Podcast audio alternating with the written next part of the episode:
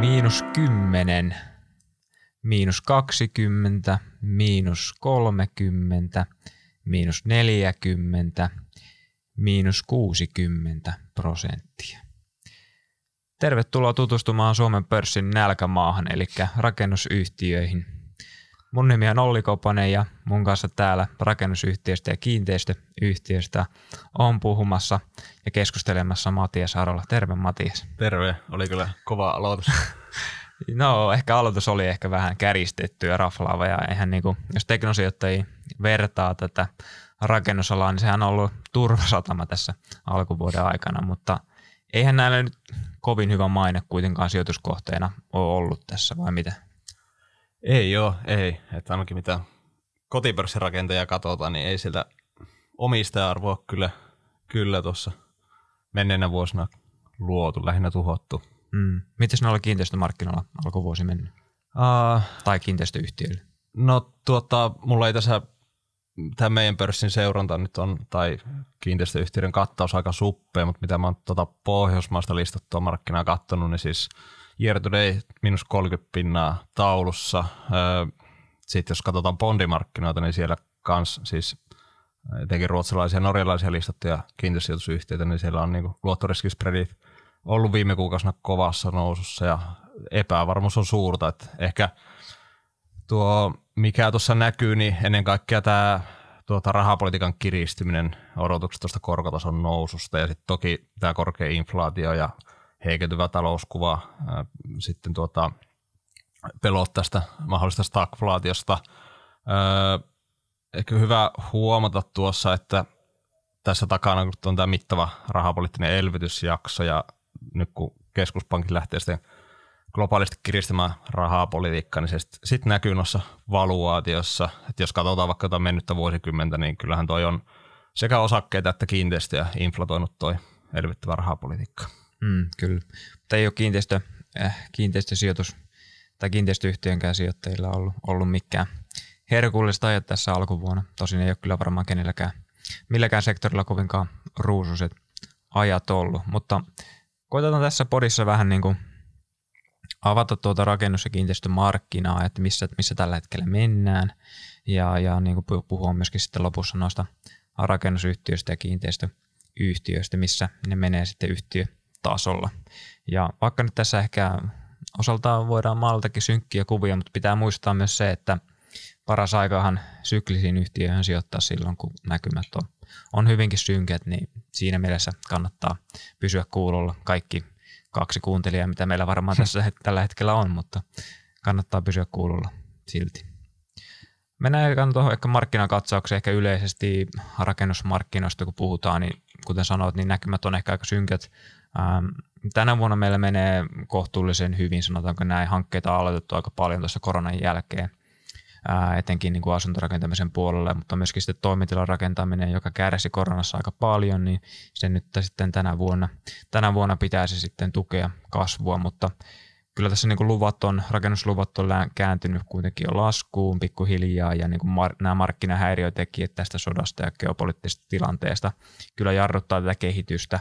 Et ehkä niin kuin alkuvuonna ja viime vuonna niin kuin loppusyksystä arvioitiin, että voisi olla jotain 3 prosenttia, 2 prosenttia kokonaan markkina kasvaa rakentamisessa, niin tällä hetkellä voi olla, että se kasvu jääkin sinne nollan, nollan, nollan paikkeelle riippuen sitten siitä vähän, että – miten nuo hankkeet kehittyy tämän vuoden aikana, mutta aika vähän myöskin nuo ennustelaitokset on noita ennusteita päivittänyt, että vähän niin kuin siirretty sitäkin ehkä tämän epävarmuuden nojalla niitä ennusteiden antamista tuosta rakentamisen markkinasta. Mä, ehkä. mä oon tota rakennusteollisuuden suhdannekatsosta oottanut jo kohta ollaan toukokuun puolivälissä, eikä ole vieläkään niin. kevään katsosta saatu. Että. Joo, yleensä keväisin ja syksyisin tulee, tulee sieltä se katsaus, mutta ilmeisesti nyt toukokuun lopussa on jonkinlainen suhdannekatsaus sieltä tulossa. Mutta tota, tämä geopoliittinen tilanne ja tämä sotatilanne vaikuttaa aika paljon tähän rakentamiseen. Voitaisiin varmaan siitä käydä, käydä isompia vaikutuksia niin kuin yleisellä tasolla, tasolla niin kuin tähän kärkeen, niin, niin totta kai niin kuin kolme niin kuin pointtia nousee niin kuin selkeinä vaikutuksina. On tämä materiaalien saatavuus, sen heikentyminen, kustannusten nousu ja niiden kehitys sekä sitten niin suhdanteeseen vaikuttavat tekijät. että tuo materiaalin saatavuus on heikentynyt aika lailla. Venäjältä on tullut aika paljon puuta Ukrainasta ja Venäjältä on tullut terästä ja sitten näille etsitään korvaavia toimittajia ja totta, totta kai se niin kuin heikentää sitä saatavuutta. Tämä voi sitten taas hidastaa hankkeiden etenemistä ja sitten myöskin jarruttaa sitten niin kuin uusien hankkeiden käynnistämistä kokonaan. Ja myöskin tämä materiaalien saatavuus heijastuu totta kai myös sitten siihen kustannusten nousuun. Ää, on paljon pulaa niistä materiaaleista ja totta kai silloin kun tarjontaa on vähän ja kysyntää on, on ää, nousussa tai ennallaan, niin, niin totta kai se nostaa sitten näitä hintoja ja tuolla etenkin sitten teräs ja puu on ollut, ollut kovassa nousussa ja sitten myöskin polttoaine ja energia nyt sitten tässä, tässä niin kuin öljyhinnan nousun ja muunkin energian, kaasun, maakaasun hinnan nousun myötä. Sitten ehkä kolmantena tuo suhdan niin, niin kuin selkeämpi tekijä voi olla ehkä pidemmällä aikavälillä, kun, kun ajatellaan, että, että niin kuin investointipäätökset etenkin sitten Suomeen, Suomeen niin kuin Venäjän tällä rajalla kun ollaan, niin ne voi, ne voi niin kuin väistyä tai lykkääntyä tai ehkä otetaan siinä pieni paussi, että lähteekö niin kuin sitten ulkomaiset sijoittajat tänne tekemään isoja investointeja esim. esim. vaikka teollisuuteen tai sitten niin kuin ihan tuonne kiinteistömarkkinoille ylipäätänsä. Ehkä neljäs pointti, minkä voi nostaa kuitenkin Suomen rakennusmarkkina, niin paljon ulkomaalaisia työntekijöitä.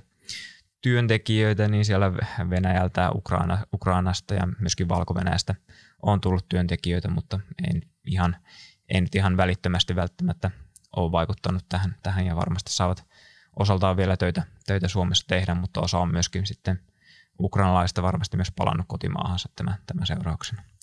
Miten tuota, voitaisiin, jos passani niin käy tässä vaiheessa, niin ehkä jos tartutaan johonkin teemaan, niin tuosta rakennuskustannuskehityksestä ja sitten materiaalien saatavuudesta, sulta on ilmeisesti valtaosasta, onko jo kaikilta rakenteilta tulokset tullut, niin minkälaisia kommentteja siellä on tullut yhtiöltä? No aika, aika niin kuin, sanotaanko, en positiivisia, mutta niin kuin odotuksiin nähden aika, aika niin kuin positiivisia. Et, et, et, tietyillä yhtiöillä vaikuttaa enemmän ää, niillä yhtiöillä, jotka ei ole ehkä ollut niin hyvässä neuvotteluasemassa niin kuin tilaajiin, tilaajiin ja asiakkaisiin nähden, ovat joutuneet tekemään ehkä omasta tai muiden halusta kiinteitä urakkahintoja tai kiinteitä urakkoita ää, enemmän. Ja tätä kautta sitten kun on sopimukset tehty jo aikaisemmin ja sitten kustannukset lähtee nousemaan ja joudutaan sitten tilaamaan – tilaamaan materiaaleja korkeammilla hinnoilla kuin mitä on laskettu, niin totta kai se vaikuttaa sitten projektien kannattavuuteen aika merkittävästi. Mutta sitten taas toisilla toimijoilla tuntuu olevan aika joustavia sopimusehtoja, erilaisia sopimusmalleja, missä sitten on indekseihin sidottu, sekä sitten myöskin tämmöisiä, tämmöisiä niin kuin yhteisvaikutteisia ää, sopimusmalleja, esimerkiksi ja muut, niin, niin missä niin kustannuksia ja tuottoja jaetaan, niin niillä tuntuu menevän sitten tai vähemmän on vaikutuksia sitten näihin. Ja sitten tietenkin ehkä, että mitä isompi, isompi toimija on ja mitä luotettavampi, luotettavampi toimija on ollut historiassa, niin sitä parempi tilanne on sitten myöskin näihin materiaalitoimittajiin nähden ja on löydetty sitten keinoja, keinoja kiertää sitten tätä ehkä niin kuin Ukrainasta ja Venäjältä ja Valko-Venäjältä tulevaa materiaalivirtaa, että, että vähän niin kuin semmoiset hajanaiset vaikutukset ollut, mutta niin kuin silleen merkittäviä vaikutuksia ei nyt tässä niin 2021 ei ollut, eikä sitten vielä tässä Q1 2022kaan oikeastaan kenellekään silleen, että, että nyt ehkä sitten kuitenkin ne näkymät on, on, on sitten hieman heikommat sitten eteenpäin mentäessä, totta kai, että, että Q1 se ei välttämättä kerennyt vielä vaikuttaa niin merkittävästi. Just näin. Mutta sitten niin Q2, Q3, Q4 tämän vuoden aikana – Ää, siinä nähdään sitten varmaan ehkä vähän enemmän epävarmuutta varmuutta siitä niin kuin kustannusten kehityksestä, mutta ää, tuntuu, että niin kuin, ää, joillain yhtiöillä ainakin niin tuntuu, että on, on aika hyvin ää, näpeissä se ja, ja niin kuin ollaan niin kuin varauduttu tähän jo pitkään ja totta kai mm, tämä on aika normaalia. Tämä on ennennäkemätön tilanne, mutta on aika normaalia, että, että rakennusalalla kustannukset nousee ja kustannukset laskee ja mm. materiaalien saatavuus on välillä heikkoa mutta niin kuin, totta kai tämähän on monenkin tekijän mielestä, tekijän mielestä ollut ihan ennennäkemätön tilanne, että ei tämmöistä ole koskaan ollut näin nopeita ennen, kustannusten nousua. Ennen kommentteja ehkä mitä muutaman, muutaman toimarihaastattelun katsoin, niin ei ne ehkä niin synkkiä ollut, kun kat, jos katsoo ihan puhtaasti raakoja lukuja, mitä on tilastoitu kustannuskehityksestä ja muuta, niin ei ne ehkä siihen nähden niin nyt niin synkkiä ollut, mutta se voi olla, että ne näkyy sitten tosiaan vasta viiveellä, viiveellä ne vaikutukset.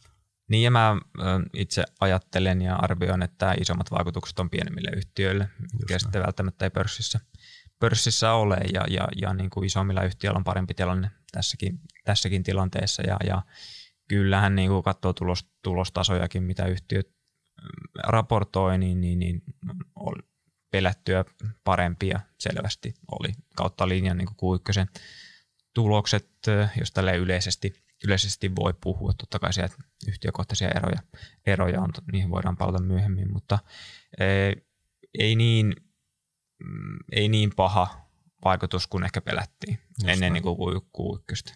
Just näin.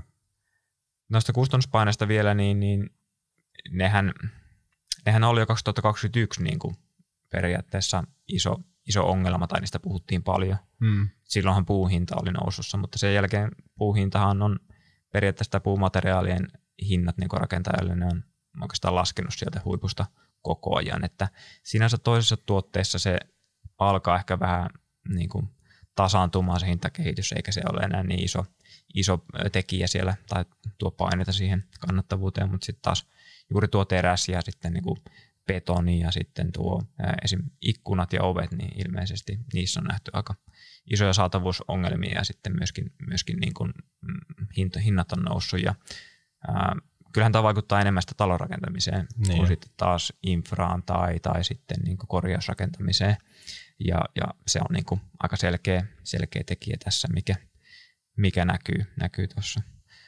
Mutta aika, aika lailla niin kuin, mm, aika lailla niin kuin ehkä, ehkä niin kuin vaikutuksia saadaan jäädä odottamaan vielä, ja, ja, mutta niin kuin toistaiseksi aika pieneksi, pieneksi jäänyt.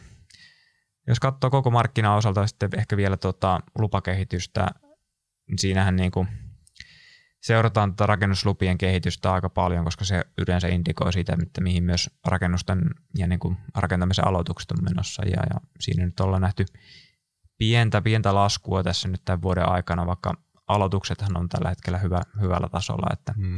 Tämä kyllä tukee sitä, sitä markkinan kysyntää, kysyntää niin kuin tänä vuonna, mutta sitten ehkä se ensi vuosi, ensi vuosi on se, niin kuin se hämärämpi vuosi ja niin kuin osaltaan puhutaan, että voisi tulla niin kuin kaksi, kaksi numeroisia niin kuin volyymien laskuja ensi vuonna. Mutta paljon riippuu tietenkin siitä, että miten tämä geopoliittinen tilanne tästä etenee. Et, et, synkältä, synkältä ehkä vaikuttaa, jos otsikoita lukee, mutta sitten jos katsoo ehkä, ehkä numeroita ja muita, niin ne ei ehkä niin synkältä kuitenkaan tämä meno vaikuta. Just näin. Mennäänkö sitten yksittäisiin markkinoihin ja ehkä tuosta asuntomarkkinasta voitaisiin puhua vähän, vähän enemmän. Yes. Sehän on, mä voin tähän ensin kommentoida oikeastaan niin rakentamisen näkökulmasta ja sä voit sitten vähän ehkä tuoda siihen sitä kiinteistömarkkinan näkökulmaa kulmaa, mutta siellä on koronan jälkeen mennyt tosi hyvin, oikeastaan korona-aikaankin meni hyvin. Se oli vain semmoinen pieni, pieni pudotus ja ehkä paniikki, paniikkitilanne siinä. On ollut vahvaa myyntiä ja, ja korkeampia asuntojen hintoja. Ää, ehkä mikä trendi on nähty, että on haluttu isompaa asuntoa ja sitten ehkä niin yksiöistä siirretty isompiin, jos rakentajat on siirtynyt yksiöistä isompiin, että se, että se niin tarve on mennyt niin sijoittajilta nyt niin kuluttajiin, että näkee, että omiin, omiin asuntoihin on panostettu niin paljon. Ja sen näkee myös niin rakennusluvista ja aloituksistakin, että, että miten se on kehittynyt. Eli just tähän niin omaan asumiseen on panostettu paljon rahaa ja investoitu paljon rahaa kuluttajien toimesta. Tänä vuonnahan valmistuu paljon, mikä tukee tuota markkinakasvua. Tuossa niin koronan aikaa niin yhtiöt lopetti aloituksia ja niin kuin laittoi ne hyllylle, koska pelättiin, että miten, miten tämä markkina tulee käyttäytymään. Ja sen jälkeen sitten markkina onkin vetänyt todella hyvin ja sen jälkeen niitä aloitettiin sitten niitä alla, ää, kerrostaloja rakentamaan hyvin voimakkaasti sitten. Ja nyt ne sitten, nyt ne sitten tänä, tänä vuonna valmistuu ja se tukee sitten tota volyymikasvua. Volyymia tänä, tänä vuonna, mutta sitten taas vuosi 2023 alkaa näyttää volyymien osalta sitten että laskisi, laskisi kyllä selvästi, koska tuossa nyt sitten katsotaan, katsotaan noita lupakehitystä, niin, niin, niin siinä pientä, pientä niin kuin hiipumista on nähty niin kuin viime aikoina, vaikka aloitukset on vielä, vielä korkealla tasolla. Tai oikeastaan katsotaan lupakehitystä, niin, niin niin kun, siinä ollaan niin 12 kuukauden summan mukaan vielä positiivisen puolella, jos katsotaan tilavuudella, että 5 pinnaa vertailukauden yläpuolella. Aloitukset on noin 15 prosenttia vertailukauden yläpuolella. Et, et siellä lupakehityksessähän oikeastaan nähtiin 2017 yksi piikki, sen jälkeen nähtiin taas tässä koronan jälkeen yksi piikki ja siitä ollaan taas tultu alaspäin, mutta niitä niin kuin asuntoja, asuntoja on valmistunut niin kuin semmoista 4, yli 45 000 tässä tällä hetkellä, että, että se normaali tarve on se 35 000, 30 000 asuntoa per vuosi. Mm. Että kyllä sieltä tullaan niin kuin alaspäin sitten seuraavien vuosien aikana, 2023-2024 varmasti, mutta sitten taas toisaalta kyllä se kysyntä on ollut todella hyvää tällä hetkellä ja et katsotaan alkuvuotta, niin kauppamäärät on hieman laskenut, mutta ei siinä mitään dramatiikkaa sinänsä ollut. Että varmasti tämä geopoliittinen tilanne vähän vaikuttanut, mutta sitten taas vertailukausikin oli todella vahva. Mikä puoltaa aika tota niin kuin, mm, hyvää kysyntää tai missä se näkyy, niin myymättömien asuntojen varastot on niin kuin rakentajilla ja ylipäätänsä niin ennätysalhainen. Että uusia asuntoja ei ole oikeastaan kenelläkään rakentajalla tällä hetkellä niin kuin taseessa kovinkaan paljon, että, että lähinnä nyt on kyse siitä, että ei ole mitään myytävää. Joo. Että niin kuin kysyntä on ollut todella kovaa varsinkin sitten noille uusille asunnoille. Ja sitten jos esimerkiksi vertaa siihen finanssikriisin aikaan, milloin niin kuin rakentamisen suhdanne tuli kunnolla tonttiin, ensinnäkin tuolla ää, talon rakentamisen puolella, niin, niin silloin asuntojen varastothan nousi selvästi ennen kuin se markkina lähti alta. Mm. Ja nyt ne on niin kuin ennätysalhaiset, että siellä on niin kuin selkeästi sitä kysyntää, kysyntää vielä on. Ja vaikka nyt se rakentaminen hidastuu, niin, mutta samalla on sitten pulaa niistä ostettavista kohteista.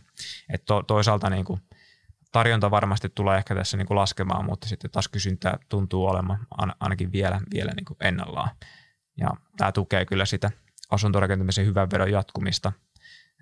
Ehkä jopa niin kuin noita, noita niin kuin, tota niin kuin historiallista tasoa ja sitten ehkä tuota tarvettakin korkeampana tässä lähivuosien aikana. Että tämä poistaa ehkä semmoisia isompia pelkoja semmoista merkittävästä romahduksesta, että mitä, mitä tuolla voisi tapahtua. Miten sä näet ton, jos katsotaan kuluttajaluottamusta viimeisimpiä tilastoja, niin nyt ollaan ennätyssynkissä tunnelmissa ja kun otetaan huomioon toi, että inflaatio leikkaa koko ajan ostovoimaa, niin ainakin itsestä tuntuu, että kyllä se, kyllä se hintakehitystäkin sitten jarruttaa tätä kauppaa. Kyllä, kyllähän tämä on niinku, sitten taas se jarruttava tekijä tuolla toisella puolella. Hmm. Korkojen nousu, ää, nostaa asuntolainojen marginaaleja tai asuntolainojen korkoja ja, ja sitten myöskin inflaatio, inflaatio vaikuttaa siihen, että ostovoima laskee ja se sitten toisaalta varmasti myös vaikuttaa siihen hintojen, en tiedä laskeeko hinnat, mutta välttämättä ainakaan se nousu, nousu ei ole niin voimakasta, jos puhutaan nyt pääkaupunkiseudulta ja niin näistä kasvukeskuksista.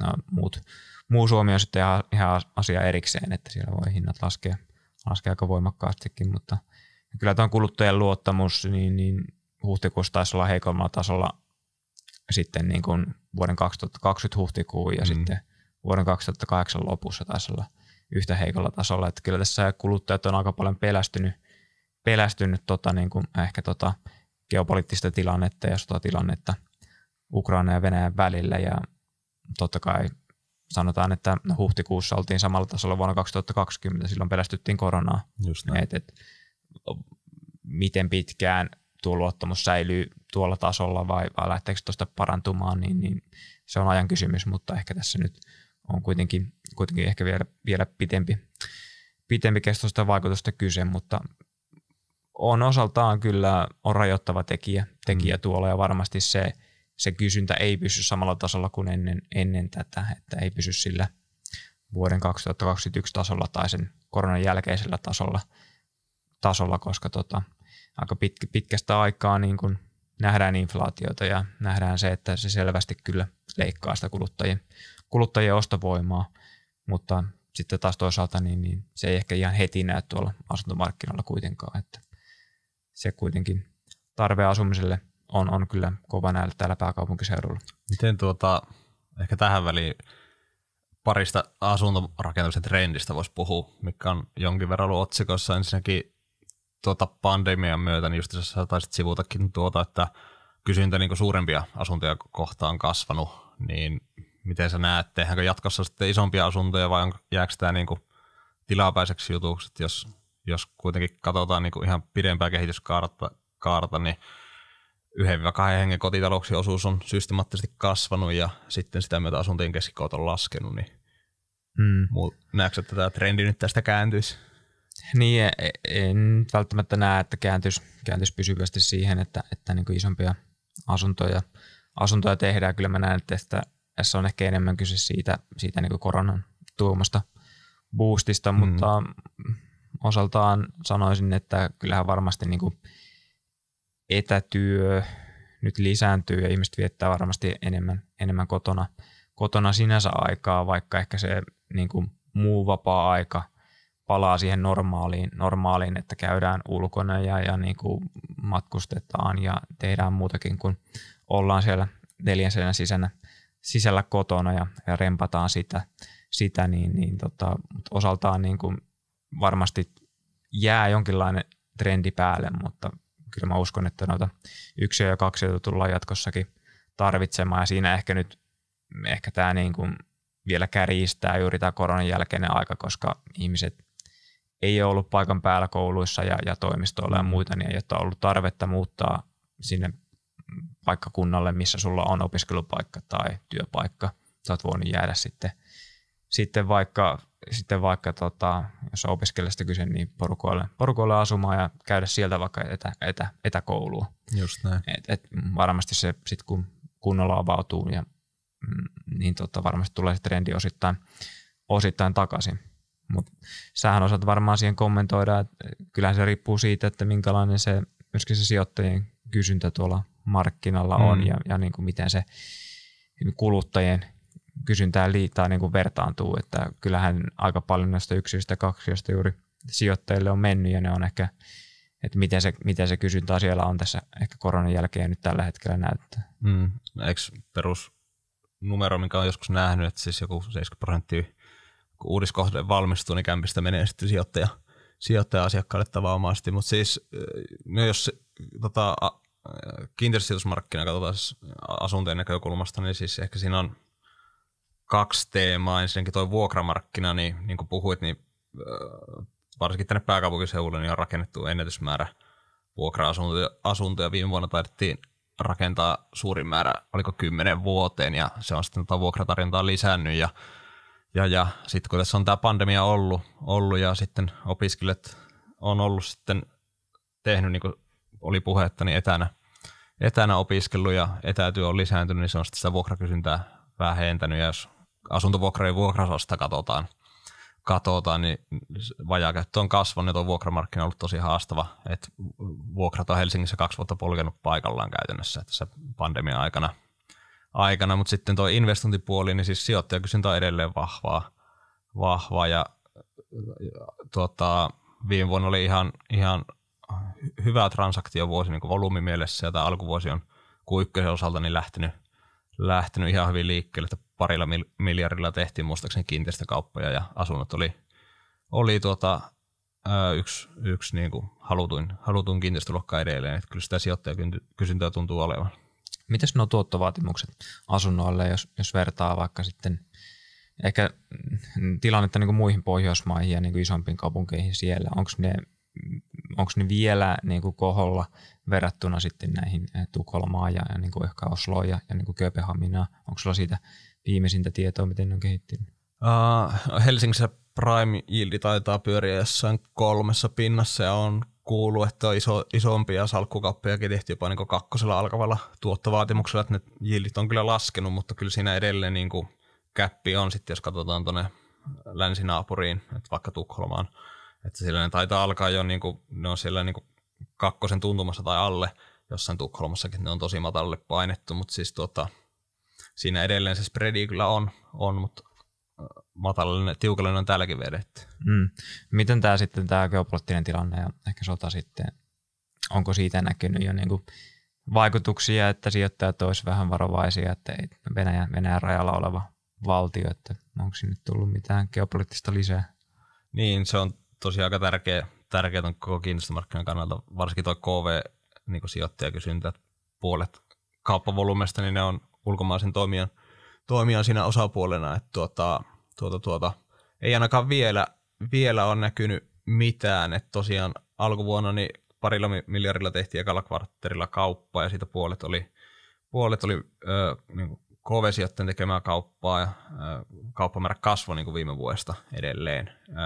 Sitten tuota, tässä nyt tämä tämä Ukraina sota tai tämä Venäjän aloittama hyökkäyssota, kun on puhjennut ja me tässä nyt mietitään, ollaan vahvasti menossa NATOon ja tässä kun on tuo itä, arvaamaton itänaapuri, niin jonkin verran sitä, sitä se herättänyt kysymyksiä, että onko tässä niin Suomen maariski noussut, niin ei ainakaan KV-sijoittajien tuota, silmissä. Että tuntuu, että Suomi edelleen nähdään ihan samanlaisena surva, niin kuin, turvasatamana kuin nämä muukin Pohjolan maat.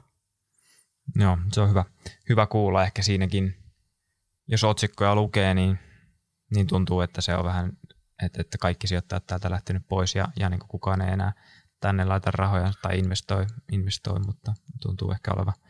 Raha puhuu vähän toista kieltä. Joo, raflavat otsikot aina myy. Niin, mikä se on. Mennään asuntomarkkinoista ehkä tuon toimitilamarkkinaan seuraavaksi. Mm, tämähän on markkina, joka kärsi koronasta merkittävästi. Silloin oikeastaan kaikki tämmöinen liiketila ja hotelli ja muu rakentaminen pysähtyi kuin seinää, koska mm. sille kysyntäkin laski aika merkittävästi.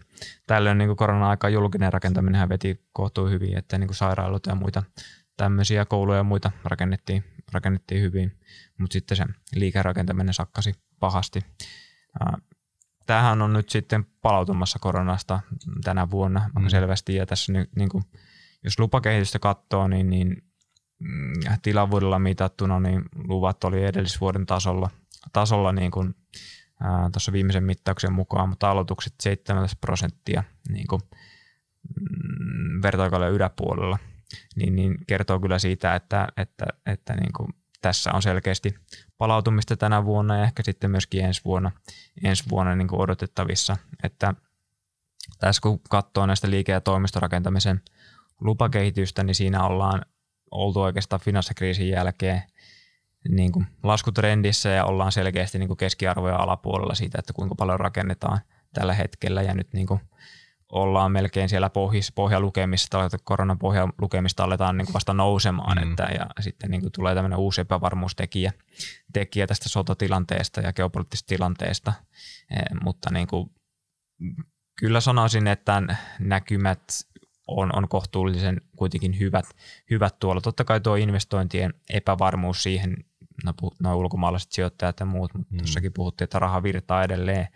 Et, et, mutta kyllä tuolla niin kuin riittää rakennettavaa tuolla markkinassa ja se varmasti kyllä tukee, tukee niin kuin seuraavien vuosien aikana tota, tota rakentamista. Et varsinkin tämmöiset niin tilantarpeen muutokset, liittyykö mm. se sitten korjausrakentamiseen vai toimitilarakentamiseen tai uudisrakentamiseen, mutta niin kuin, että toimistoja tehdään asuntokäyttöön tai sitten jotain varasto- tai teollisuustiloja tehdään toimistokäyttöön. Mm. Nämä varmasti tulee tukemaan. Sitten myöskin nämä koronan patoumat, että nythän on paljon lähtenyt hotelleja ja muita liikkeelle sitten uudestaan ja on sitten tehty investointipäätöksiä siellä, niin ne tukee kyllä sitä markkinaa, että, että sitten taas ehkä se julkinen puoli ja, ja niin kuin se, se, puoli sitten ehkä ihan tasa, vähän tasaantuu sieltä, kun se koronan aikaan veti, veti hyvin. Et, et, kyllä semmoista yksityisen, yksityisen niin puolen, puolen vetoa, vetoa tässä nyt tarvitaan ja varmasti tulee myös olemaan sitä vetoa tuossa, että ollaan aika alhaisella tasolla kuitenkin noissa volyymeissa niin kuin ylipäätänsä ja sitten noissa, kun juuri tuota lupa, lupa ja niin kuin aloituskehitystä katsoo, että siellä on kyllä on varmasti tekemistä, kun ne nyt vaan saadaan niin kuin, ehkä, niin kuin, ehkä tässäkin se vaan se materiaalien saatavuus ja se kustannuspaine, että tällä hetkellä voi sitten jarruttaa tuon sotatilanteen epävarmuuden lisäksi, että, että sitten voidaan vähän miettiä lykätä ehkä hankkeita tai, tai voivat viistyä nämä hankkeet, kun, kun huomataankin, että niin kuin on, on ehkä tullut vähän kalliimmaksi kuin mitä aikaisemmin mm. odotettiin, mutta sinänsä näen kyllä noin näkymät ihan, ihan hyvänä varsinkin, varsinkin tälle vuodelle. Miten toi, ehkä yksi teema, mitä mulla on vähän vaikea hiffata, niin toi, jos Helsingin tuo, tai toimistorakentamista katsotaan, niin toimistorakentaminen on tällä hetkellä kasvussa. Ja sitten jos katsotaan Helsingin niin kuin, ö, toimitilamarkkinaa, niin täällä on entuesta jo pitkään ollut niin kuin, iso vajaa käyttöä. Ö, herää kysymys, että miksi tänne rakennetaan lisää, lisää tilakantaa. Onko se niin kuin, olemassa oleva kanta sitten niin kuin, vääränlaista vai mikä siinä on syynä? Niin, no varmaan se kertoo, että jos on vajaa käytöllä, niin se on väärä, väärä sijainti. Mm. Ja niin kuin huonossa paikassa ja huonot yhteydet tai muuta. Että, mm. että kyllähän niin kuin uusi toimi, toimitila ja oman näköinen toimitila, niin kyllähän se on paljon parempi kuin sitten joku, joku jonkun muun rakentama toimitila jossain, jossain paikassa, mikä ei ole heidän ideaalinen. Just näin. Että, että kyllähän niitä sitten on juuri paljon tämmöistä, mitkä on vajaa käytöllä vuokrausasteelta ja sitten niin kuin ei oikein tunnu saavan uusia, uusia vuokralaisia, ja, mutta sitten taas sitten niin kuin hyville sijainneille ja, ja niin kuin uuden infran, uuden infran niin kuin varrelle tulee niin kuin uusia, uusia toimistoja, mm. mitkä nähdään, että on niin kuin parempia alueita mm.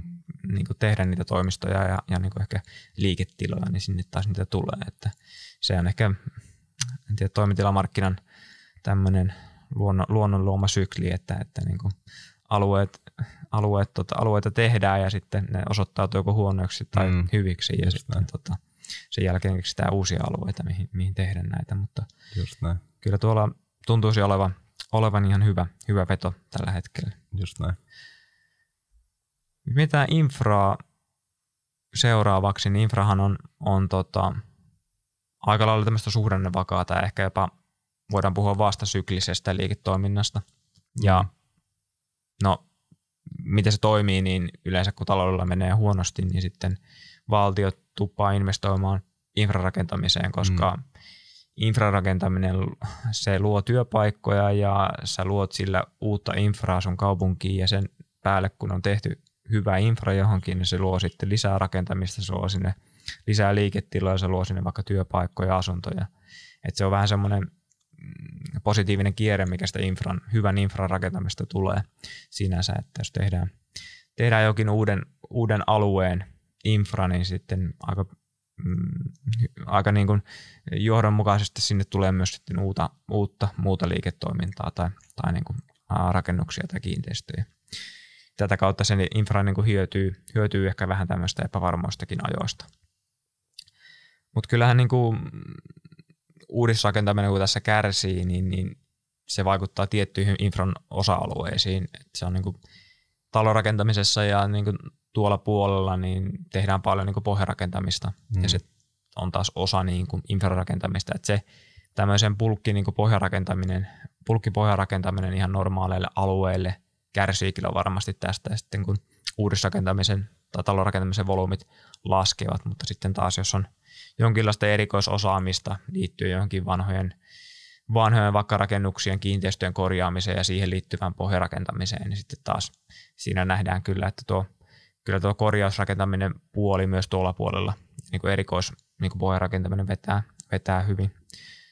Sitten etenkin niin kuin nämä niin kuin ihan vähän erikoisemmat kohteet, siltarakentaminen ja niin kuin muu tämmöinen vähän erikoisempi infrarakentaminen kyllä tuntuu vetävän, vetävän kohtuullisen hyvin tällä hetkellä ja ja kuten sanoin, niin, niin tässä juuri se julkinen puoli on, on, niin kuin, on niin kuin ollut ja on, on, on vielä niin kuin se kysynnän luoja ja ehkä niin kuin tuolla niin kuin yksityisellä puolella voi tästä niin kuin sodan vaikutuksesta tulla semmoista investointi epävarmuutta siihen, että tehdäänkö välttämättä sitten esimerkiksi jotain teollisia investointeja, missä mittakaavassa ja niin kuin yksityisiä muita kaupallisia investointeja, mikä tarvii sitten sitä infraa siihen ympärille, hmm. niin se tietenkin, se tietenkin kysyntä voi olla hieman epävarma varma tässä, mutta esimerkiksi jos tuota Kreaten, Suomen pörssin niin tuota infrarakentaja Kreaten, Kreaten äh, osaava vuosikatsausta katsoo, niin, niin kohtuullisen hyvältä se näkymä vielä näyttää, vaikka niin kuin merkit, hekin luetteli merkittäviä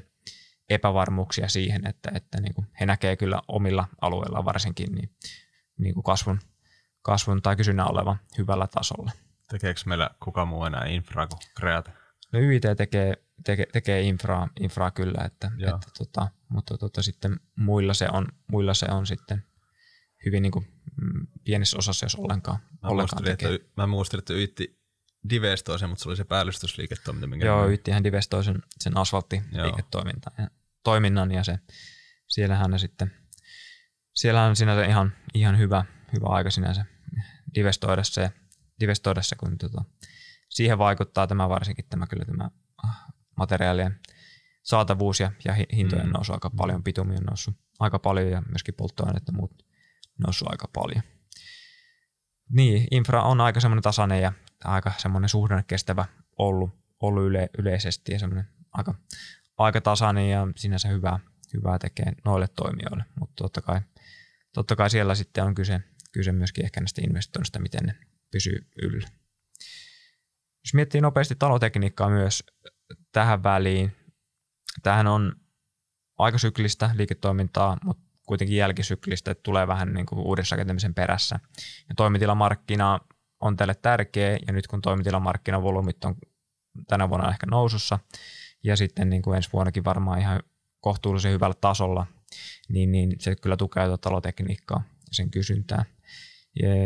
Mutta se kärsii kuitenkin ehkä näistä markkinahäiriöistä myös no osaa, osaa selvemmin, että muihinhan tuo komponenttipula ei niin paljon vaikuta, mikä sitten tulee ehkä tuosta Kiinan, Kiinan niin häiriöistä ja korona, korona niin kuin seisahduksesta, mikä siellä, niin se haittaa vähän niin kuin materiaalien saatavuutta siellä. Sitten niin kuin elektroniikkakomponenttien osalta. Vähän se niin kuin suojaa antaa, antaa se, että näitä urakoita solmitaan aina aika lähelle sitä niin kuin alkamista, että, että ja niin kuin urakat ei ole niin pitkäkestoisia kuin ne sitten perinteiset rakennushankkeet, koska se on vain yksi osa sitä rakennushanketta, niin, niin, niin sinänsä se antaa vähän suojaa siltä, että pystytään aika joustavasti niin kuin antamaan se sen päivän hinta melkein sille, sille urakalle siinä. Mut tässäkin niin kuin näkyy, tai talotekniikassa varsinkin näkyy se, että se, siellä niin kuin se projektiliiketoiminta on ollut vähän semmoista, ei ole menestynyt niin hyvin viime vuosina, mutta sitten taas palveluliiketoiminta on niin kuin semmoista, tai huolto ja kunnossapito ja muu tämmöinen liike, liiketoiminta, niin sillä menee paljon paremmin ja sitä myöskin toimijat on, on niin kuin aktiivisesti hakenut lisää omaa liiketoimintaa, että saadaan vähän semmoista enemmän semmoista jat, jat, jatkuvuutta ja ei ole sitten niin, eh, niin sitten suhdanteille arka kuin sitten ehkä perinteiset rakentajat on.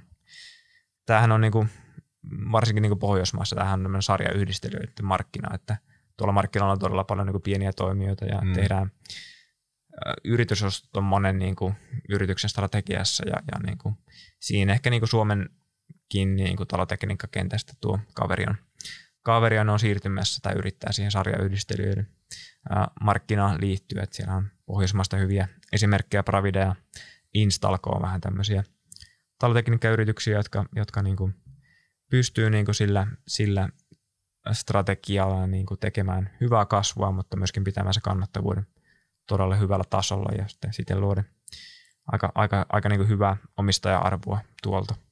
Kaveri onkin tekee aika paljon M&A, en sitä siis sinänsä niin seuraa, mutta siis tämä tiedotefiiriä tulee seurattua, niin siis kyllä tuntuu, että niin kuin hyvä, ettei kuukausittain niin tulee joku pienempi, pienempi kauppa. Kyllä, ja siis se tahtihan on nyt vasta alkanut, että yhtiöllä on, no puhutaan ehkä myöhemmin, mutta yhtiöllä oli pitkään tuloskäänne ja, ja niin kuin piti korjata vanhoja ongelmia ja sitten vasta sitten, kun on, on ongelmat korjattu, niin päästään siihen kasvua tavoittelemaan. Niin hmm.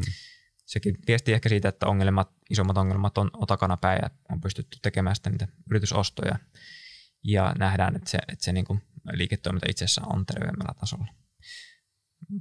Tähän niin kuin liittyen talotekniikka on myös se ehkä niin kuin hyvä trendi tässä niin kuin huomata, huomata niin, kuin, niin kyllähän tuo energiatehokkuus ja niin kuin ympäristötietoisuus ja tämä megatrendi tukee tätä talotekniikkaa aika merkittävästi, että juuri se, että niin kuin pitää tehdä kiinteistöistä paljon energiatehokkaampia ja niin kuin, että ne kuluttaa paljon vähemmän vaikka sähköä tai, tai muuta niin, niin energiaa, niin, niin se kyllä sataa tämän ää, talotekniikan, totta kai myös korjausrakentamisen niin kuin laariin ja tukee sitä markkinaa. Korjausrakentaminen, otetaan siihen vielä tästä rakentamisen markkinasta loppuun, niin sehän kasvaa joka vuosi 2 hmm. prosenttia, niin, niin sitä puhutaan, että, että varmaan vaikka sota tulisi Suomeen, niin tota, se kasvaisi sen 2 prosenttia sinäkin vuonna. Että Aina ainakin, alkaa joku linjasaneras jossakin. Niin.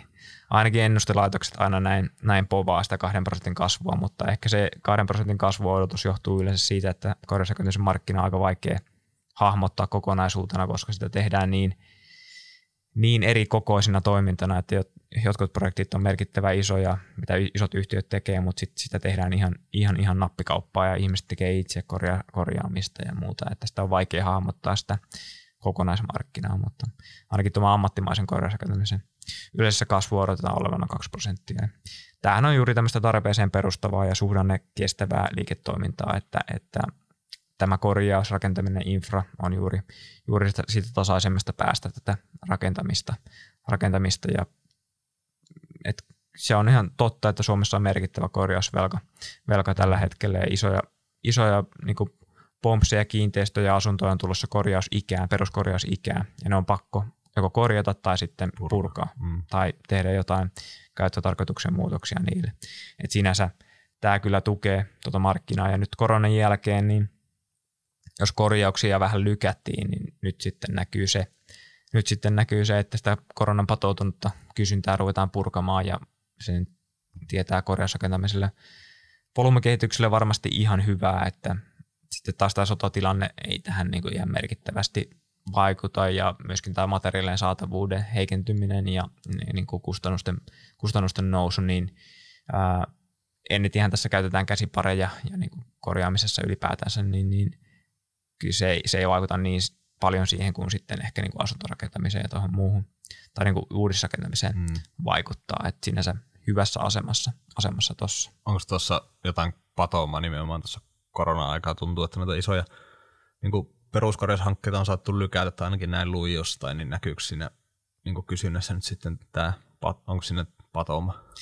No kyllä se näkyy ainakin tuolla taloyhtiön markkinoilla, just näissä linjisaneeraushommissa, putkiremppahommissa, että silloin aika, aika moni varmaan taloyhtiö äh, ensinnäkin lykkäsi yhtiökokouksia, kun ei päässyt hmm. paikan päälle ja sitten tuli etäyhtiökokoukset ja sitten varmaan remotit vähän sitä viivästyi, mutta niin kuin nyt näyttää paljon paremmalta ja niin kuin se patouma, patouma alkaa sieltä purkautumaan. Totta kai sitten niin kuin isommat, isommat korjaushankkeet liittyen sitten vaikka toimitilamarkkinaan, hotellit ynnä muut, niin alkaa sitten myöskin palautumaan tästä, kun tuo korona, korona alkaa olla sitten jo vähän niin kuin menneen talven lumia, mm. että ei enää paljon otsikoissa pyöri, että, että tota, ilman maskia saa joka paikassa liikkua ja se korona tulee sitten tai ei tule, mutta että sinänsä tukee sitten myöskin noita, tota iso, isojen kohteiden, kohteiden kyllä rakentamista. Mm.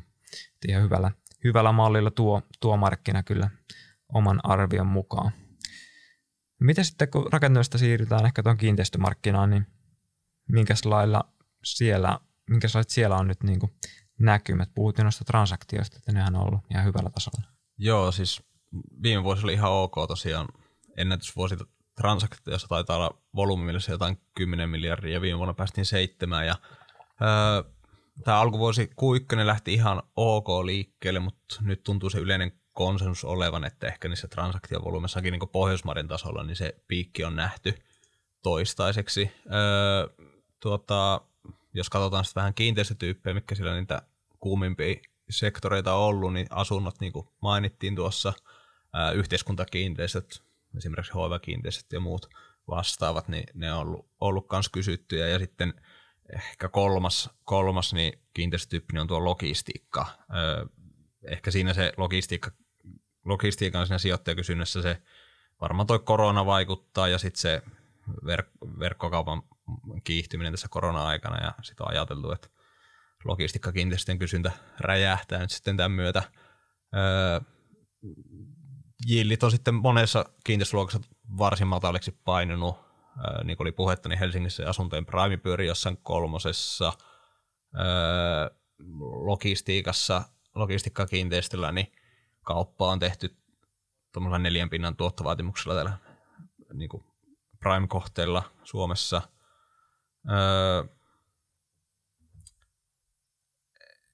Ehkä tuota, tuossa noin tärkeimmät, siis totta kai tämä niin kuin, varsinkin tämä nyt tämä rahapolitiikan kiristyminen ja korkotason korkojen no, nousuodotukset ja muut, niin kyllä ne sit sijoittaja käyttäytymisenkin varmasti vaikuttaa ja varmaan, varmaan niin kuin transaktioita lykkää ja niitä punnitaan sitten nyt kun tämä epävarmuus, yleinen epävarmuus on kasvanut, niin niitä punnitaan sitten entistä tarkemmin, tarkemmin ja tosiaan – perusodotus tuntuu olevan, että ehkä niin kuin toi suurin, suurin piikki noissa kauppavolumessa niin on ainakin Pohjoismaiden tasolla nähty.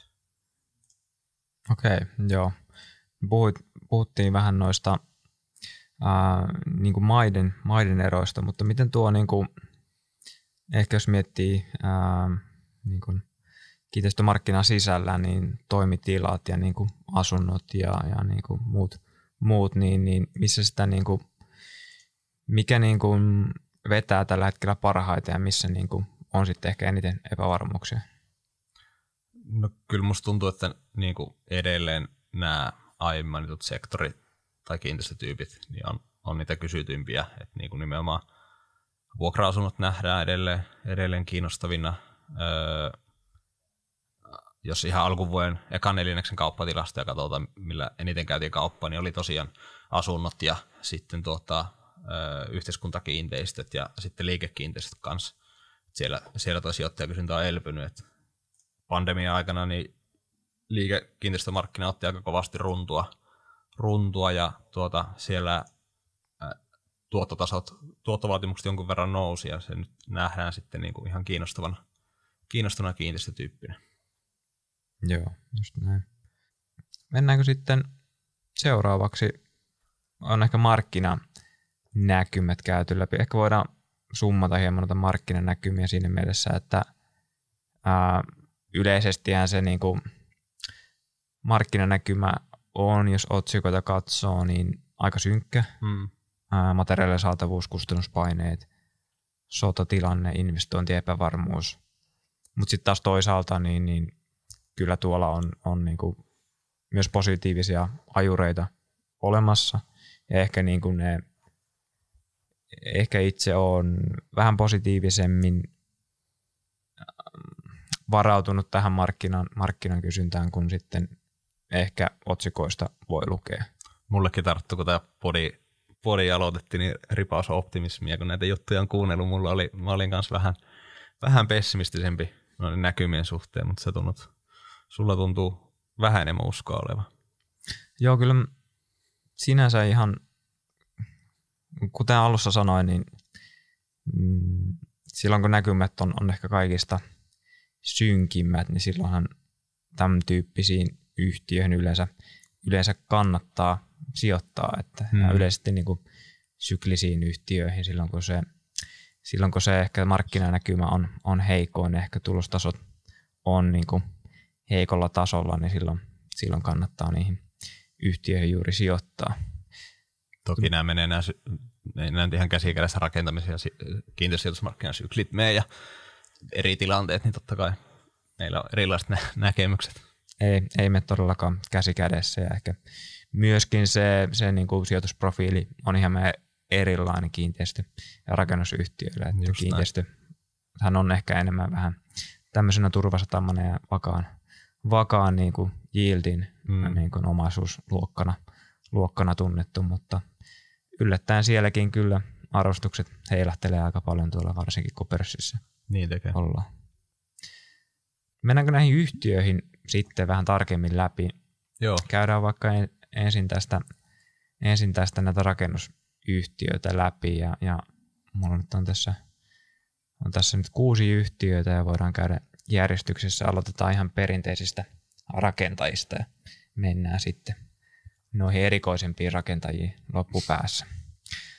Ää, ensimmäisenä YIT, YIT ja, ja tota, YITllähän oli, niin jos Google ykköstä katsoo, niin se oli aika helpottava se alkuvuosi, ainakin niin kuin meidän odotuksia, myöskin ehkä niin kuin markkinoiden odotuksiin nähden, että et paljon pelättiin sitä, että miten niin kuin kustannuspaineet näkyy, materiaalisaatavuuden heikentyminen näkyy tuloksessa.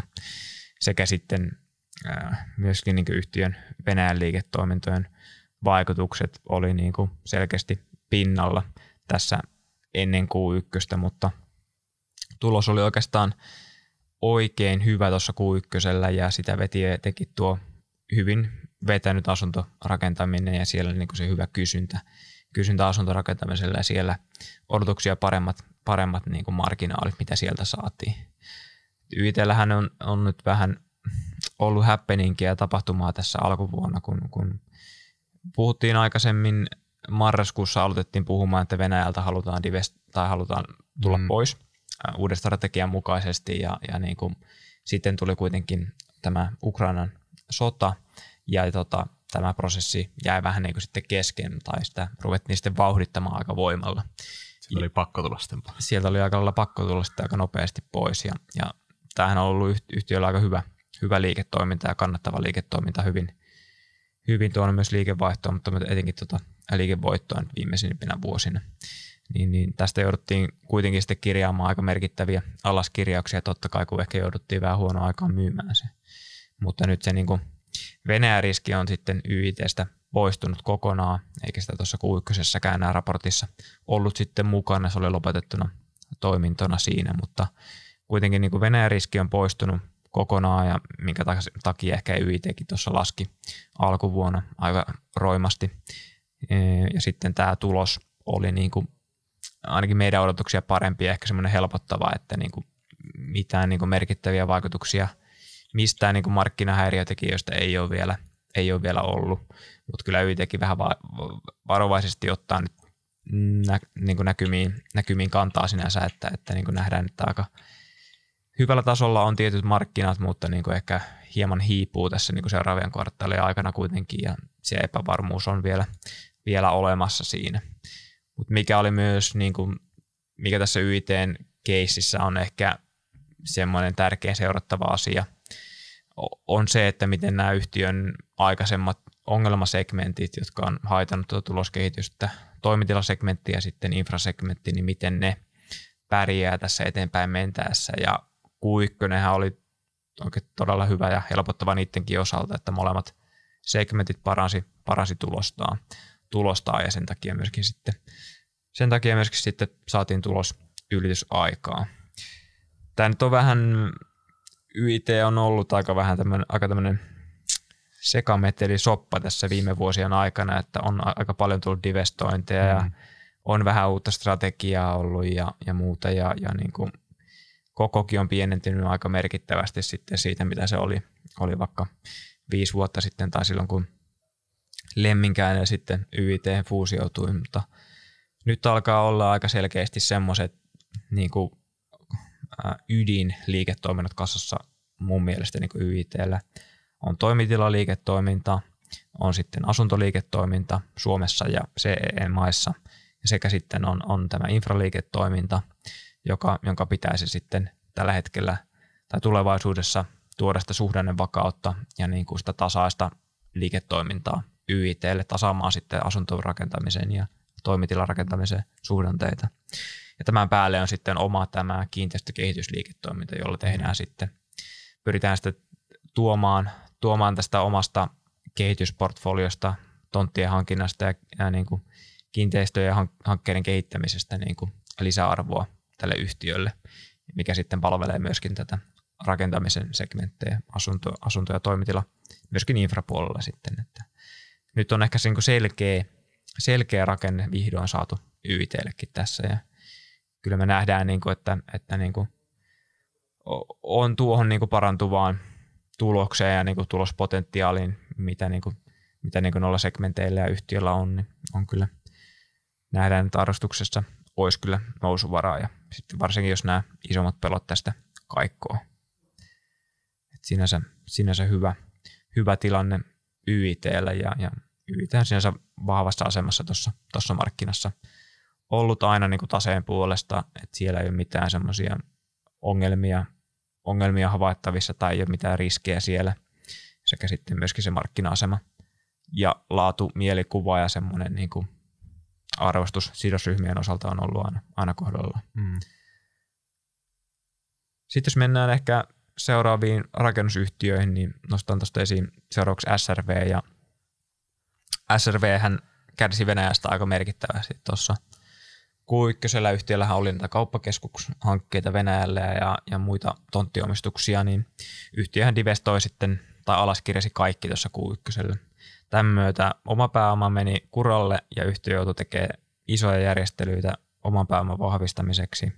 Siihen liittyy merkintäoikeusanti, ää, hybridien konversioita ja sitten niin kuin, ää, joukkovelkakirjojen ää, konversioita myös. Erilaisia rahoitustoimenpiteitä, joilla saadaan sitten oma pääomaa, oma pääoma parannettua, parannettua ja sitten velkaa, velkaa vähennettyä. Mutta sinänsä niin kuin tuloskehitys oli ihan kohtuullinen tai operatiivinen tuloskehitys Mm. niin kuin Suomessa rakentamisen osalta oli ihan kohtuullinen. Et, et, sinänsä niin kuin SRV menee kyllä niin kuin operatiivisesti mun mielestä ihan oikeaan suuntaan, oikeaan suuntaan ja se kannattavuus ja rakentamisessa paranee. Mutta kyllähän tämä sitten iso, isot järjestelyt niin kuin tulee, tulee kasvattamaan tuota osakemäärää aika paljon nyt tässä ää, ja sen, sen myötä niin kuin, mm, tuo nykyinen arvostus ei tarjoa kyllä ihan merkittävää, merkittävää tukea tolle, niin kuin, vaikka nähdään kyllä parantuvaa tuloskehitystä lähivuosien aikana, mutta kuitenkin se niin kuin, ää, markkina-arvo tällä hetkellä e, mielestäni aika hyvin, aika hyvin hinnoittelee sen, sen potentiaalia, varsinkin kun ottaa huomioon sitten tuon kasvava osakemäärän sitten, sitten ja, ja tuossahan sitten niin kuin myöskin se, että, että osakeannin merkitä hinta on, on 0,1 euroa ja, ja osake on ollut siellä 0,3 Hmm. euron tasolla, että kyllähän sekin sitten yleensä näissä anneissa niin sitten mm, mennään aika lähelle sitä niin kuin, antihintaa, varsinkin jos se anti on iso verrattuna sitten siihen yhtiön markkina-arvoon.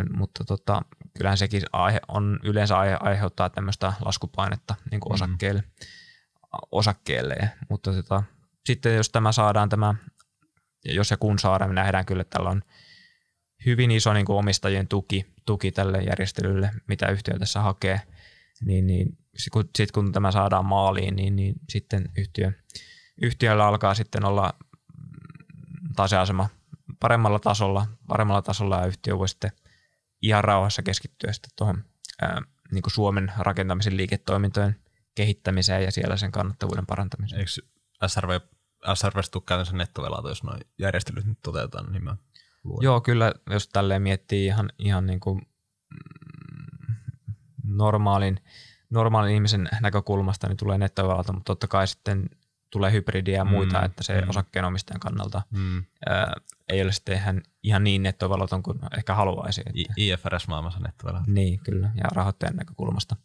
Rahoittajan näkökulmasta kyllä Mm. sitten netto, nettovelaton ja si- siinä mielessä sitten asema, asema paranee myöskin markkinoilla ja rahoitus, rahoitusmaailmassa varmasti ja voi myös sitten keskittyä tätä kautta siihen liiketoimintaan. Nyt ei tainnut mitään, niinku, ne, se pöytä puhdistettiin ihan kokonaan sen Venäjän osalta, sinne ei tainnut mitään. Jo, joita yksittäisiä tontteja taisi jäädä, mutta ei siis taseeseen käytännössä ei jäänyt mitään, mitään Venäjän riskiä. Et jos siellä jotain tulee, tulee, niin se on sitten ehkä enemmän plussaa. Niin, lähinnä sitten, että jos saadaan nämä kauppakeskukset ja muut omistukset myytyä, niin, Mm. niin sitten, että minkälainen vaikutus, että tai voiko sillä jo olla joku po- positiivinen vaikutus mm. sitten, niin se, se jää sitten vähän niin kuin sijoittajalle pieneksi optioksi tuossa, mutta totta kai mm, aika vaikea, aika vaikea sieltä varmasti on, on saada niin kuin semmoista niin kuin ihan merkittäviä, merkittäviä tulosvaikutuksia Mm. vaikutuksia näistä, mutta sinänsä hyvä, hyvä kyllä tilanne ja, ja sitten tietenkin SRVssäkin on näkynyt viime vuosina niin kuin ongelmaprojektit, Mm. että et niitä, niistä niin kuin ei enää niin kuin ihan tai niin kuin yksi kat- katsauksessa ei, ei niin kuin mitään selkeitä merkkejä, että semmoisia merkittäviä ongelmia olisi enää olemassa.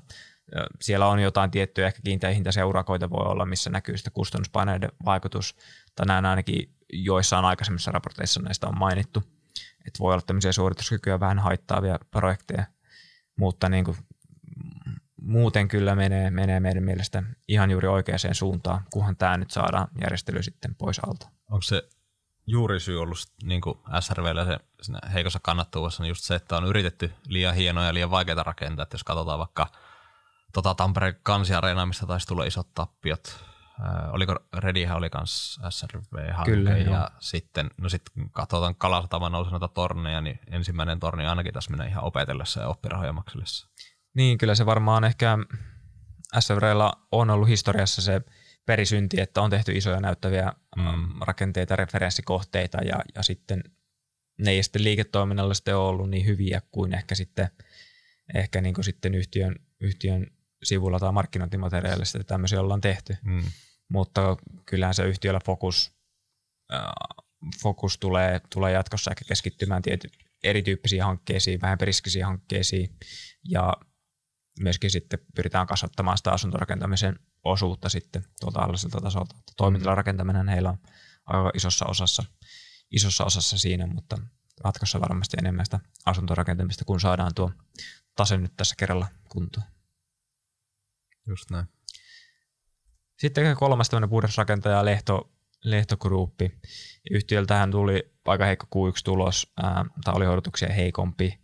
Ää, tulos oli, tulos oli tota, mm, merkittävästi taas tap, tai vielä tappiolla tuossa Q1 10 miljoonaa euroa ja liikevaihto laski ja sielläkin ilmoitettiin aika merkittäviä toimia liiketoiminnan kääntämiseksi.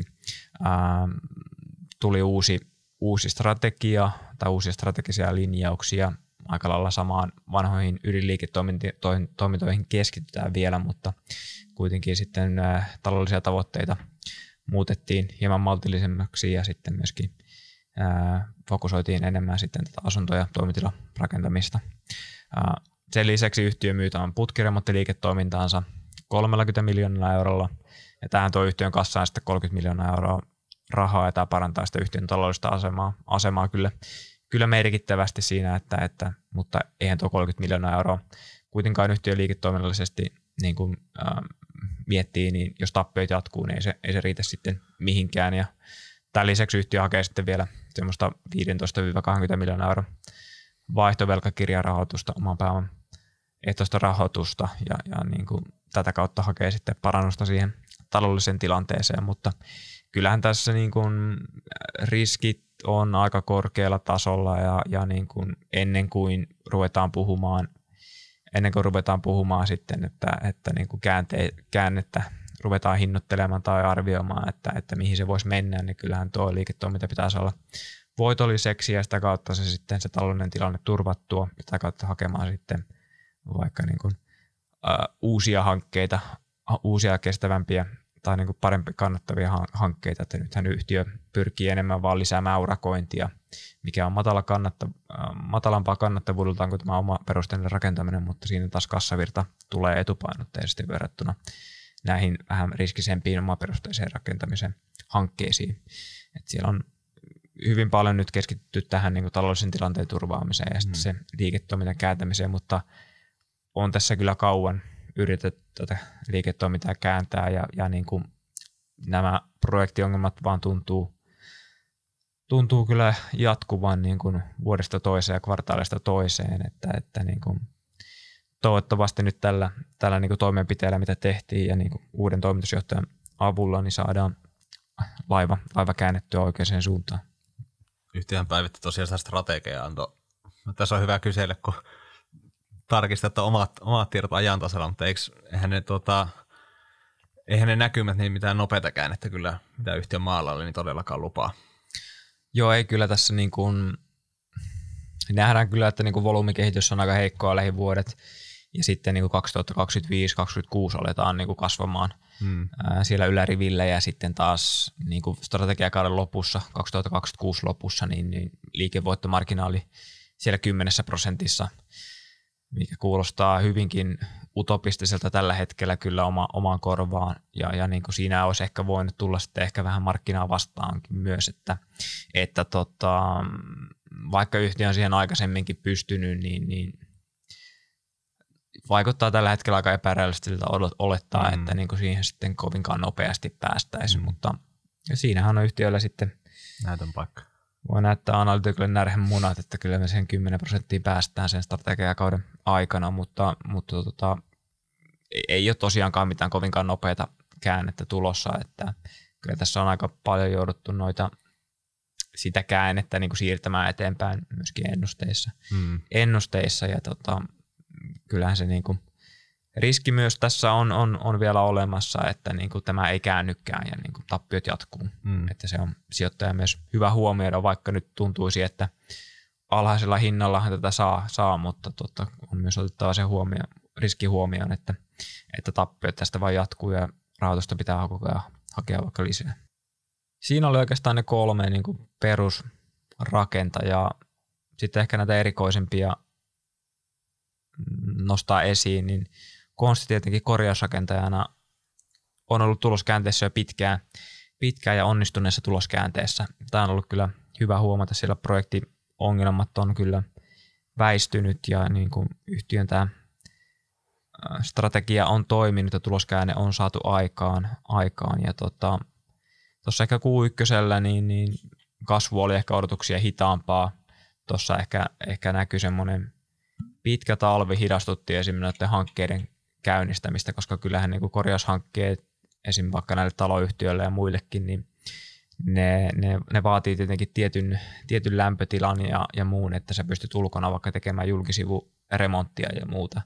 Tai sitten se sitten ää, joudutaan jonkinlaisen sääsuojaan, sääsuojaan tekemään ja, ja tämä sitten maksaa enemmän, mutta hyvin ehkä, ehkä niin kuin kohtuullisen luottavaisin mielin suhtaudun siihen, että, että kasvu piristyisi tuossa lähivuosi tai tässä loppuvuotta kohti. Ja yhtiöhän nyt kun on, on ehkä saanut sen tuloskäänteen hyvälle alulleen, on ehkä tehostettu sitä liiketoimintaa ää, ja, ja, niin kuin, ja niin kuin, niin kuin yksiköitä, yksiköitä ja on, on kannattavuusmarkkinaalit noussut, noussut hyvälle tasolle, niin nyt sitten haetaan sitä kasvua, kasvua tässä sitten lähivuosien aikana ja sitten taas kasvulla ja volyymien nousulla sitten saadaan niitä kiinteitä kulumassaa pienemmäksi ja tätä kautta sitten myöskin sitä kannattavuutta, kannattavuutta nostettua suhteellisesti. Et tässähän se kuva tässä keississä on tällä hetkellä. Ja kuten mainitsin, mainitsin tuossa alun niin kuin markkinakatsauksessa, että kyllä se korjausakaisen markkinan näkymä on ihan kohtuullinen tällä hetkellä, että juuri sitä koronan patomaa, patomaa nyt kiritään, kiritään kiinni ja niin kuin kasvulle on, on kyllä ihan hyvät mahdollisuudet ja myöskin niin kuin yritysostoille.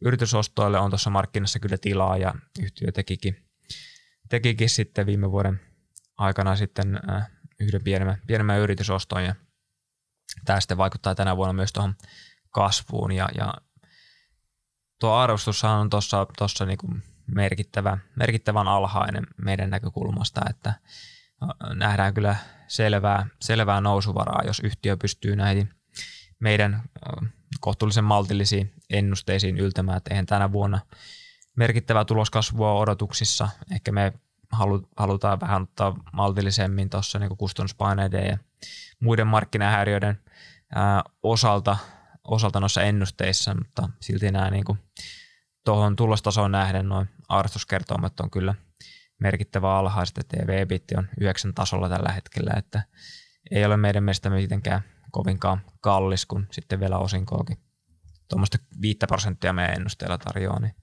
siinä mielessä nähdään kyllä todella houkutteleva, houkuttelevana tuo keissi, ja varsinkin kun kyse on semmoisesta hyvin kassavirtaa ja hyvin vahvaa, hyvin niin kuin vahvaan oman pääoman tuottoon kykenevästä yhtiöstä, yhtiöstä ja, ja niin kuin, jolla on niin kuin tuloskäänne periaatteessa vasta niin kuin aluillaan ja on siinä se mennyt oikeaan suuntaan, suuntaan koko ajan sen osalta. Sitten ehkä toinen erikoisempi tai erikoisempaan alaan keskittynyt Create, joka on sitten infrarakentaja, joka toimii sitten tällä suhdanne tai vastasyklisellä infrarakentamisen alalla, niin, niin tämä on myös ollut kyllä todella hyvää, mm, hyvää suorittamista pörssissä, kun on ollut ja, ja niin kuin kasvu, kasvua on tullut ja kannattavuus on pysynyt hyvällä tasolla pois tai niin kuin, verraten niin kuin muihin rakentamisen yhtiöihin, millä kannattavuus heiluu kuin, mm. Kuin, kuin. Joku hieno vertauskuva tuli mieleen, mutta en sano sitä ää, niin tällä on tasainen, pysynyt kannattavuus hyvin tasaisena ja kestävästi tuossa, tuossa niin kuin neljän prosentin paremmalla puolella, jos epitä marginaalilla mitataan. Niin. Ja myös vuoden aloitus oli todella hyvä ja niin kuin meidän odotuksia parempi, parempi siinä mielessä, siinä mielessä että, että ei mitään niin kuin merkittäviä vaikutuksia olla kustannuspaineilla ja muilla, muilla ollut sitten tuohon tohon kvartaaliin.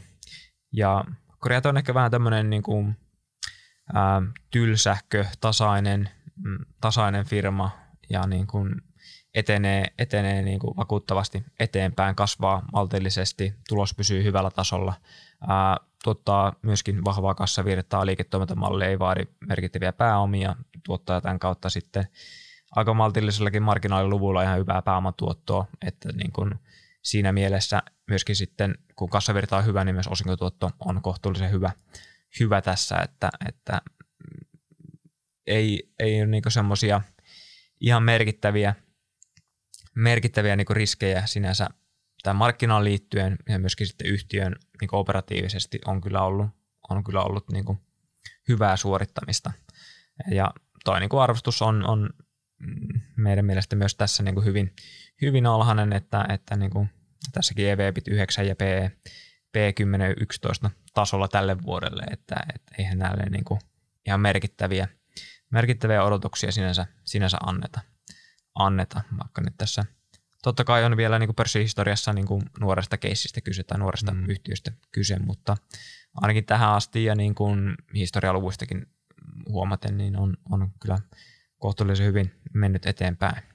Ana- analytikkoystävällinen yhtiö, kun tasainen mm. varmaan suorittamista. Ei, ei ole niinku tavallinen kotipörssin rakenteet tulee ongelmia vasemmalta ja oikealta koko ajan. Niin, ainakin tähän, tähän mennessä, yeah. että koputetaan nyt puuta, että sitten seuraavan kvartaaliin, kvartaaliin mennessä sitten tulee hirveästi ongelmia, mutta ehkä niin yksi asia, mikä on niin kuin foorumillakin vähän tänään just aamulla katoin, niin ajattanut niin kuin hämmästystä, että, että yhtiö sanoo, että heille menee hyvin ja niin kuin vahvat kasvunäkymät, mutta sitten niin kuin kuitenkin ää, siellä niin kuin sisäpiiri myy osakkeita. Mm. Et se on siinä, että tietenkin kyllähän se vähän aiheuttaa semmoista niin kuin kysymyksiä.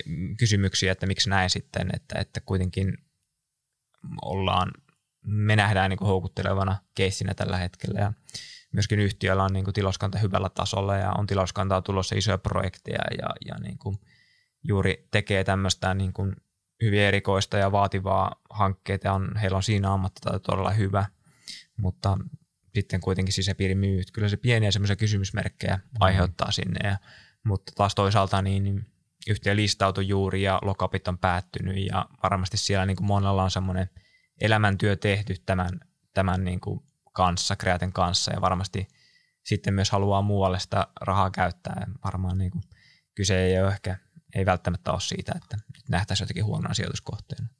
Ja varmasti myöskin osaltaan halutaan myös likviditeettiä parantaa tai mm. sitä niin kuin floattia parantaa. Että, mm. Riskien hallinta. Niin, just sitä, että ei ole kaikki munat samassa korissa. Jep. Sitten vielä viimeinen yhtiö oikeastaan mun osalta, niin kaveri on, joka on tästä talotekniikkayhtiö. Ja kaveri onhan ollut no, tuloskäänteessä todella pitkään ja se tuloskäänne ei ole ehkä mennyt odotuksien mukaisesti tai ehkä odotuksia hitaammin mennyt ja siellä on toimitusjohtajakin nyt vaihtunut ja Jakob Kötse on ollut siinä vähän aikaa, tuli, tuli tuolta Euroopasta sitten johtamaan kaveriaan ja enemmän ehkä palveluliiketoiminnasta kuin sitten, ää, sitten niin kuin ehkä perinteisestä taloteknisestä projektiliiketoiminnasta.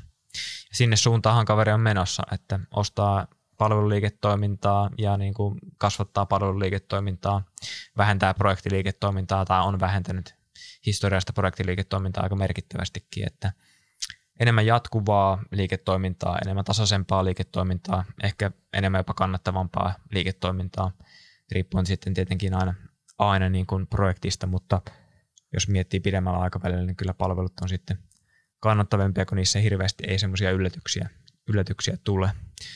Tuo Q1 oli oikeastaan niin hyvä suoritus aika vaikeassa markkinassa, että kyllähän tässä näkyy nämä kustannuspaineet ja komponenttipulat ja materiaalien saatavuus vaikuttaa tähän aika paljon ja sitten myöskin ää, investointien epävarmuus vaikuttaa tuohon talotekniikkaprojektien markkinaan, että, että tehdäänkö hankkeita vai ei.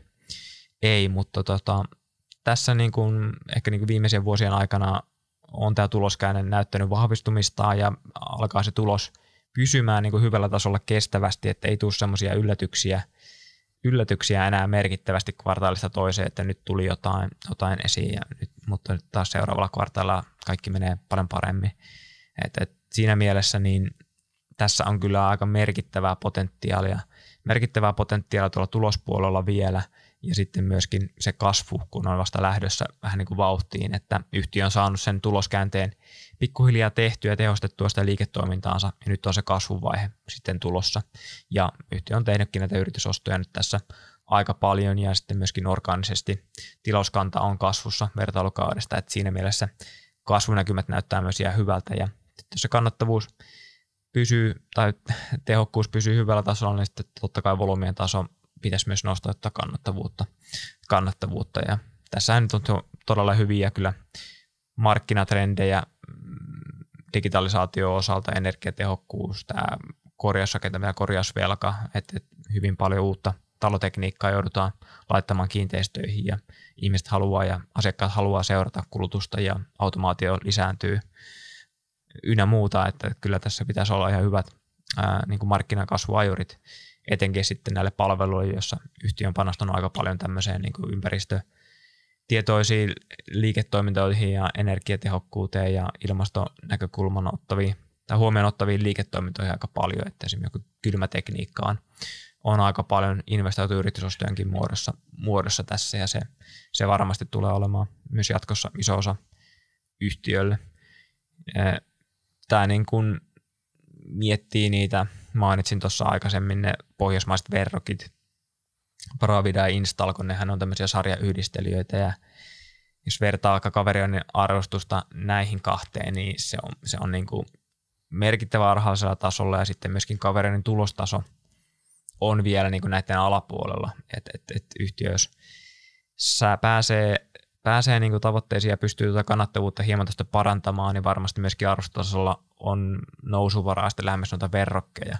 Et siinä mielessä tässä on vähän niin kuin semmoinen double whammy-efekti myös tässä, tässä keisissä, että, että kroonisesta, en tiedä kroonista alisuorittajasta, mutta pitkään niin alisuoriutuneesta tuloskääneyhtiöstä tulee sitten niin kuin kestävää kannattavuutta tekevä kasvava yritys, joka tekee hyviä yritysostoja, muokkaantuu enemmän ehkä sarjayhdistelijän malliin, tulee sitä jatkuvuutta palveluista, niin, niin tuossa on niin kuin tuloksessa ja sitten arvostuksessa kyllä niin kuin ihan merkittävää nousuvaraa tällä hetkellä. Ja tätä nyt on tässä alkuvuonna lyöty aika, lyöty aika rajustikin tätä osakekurssia.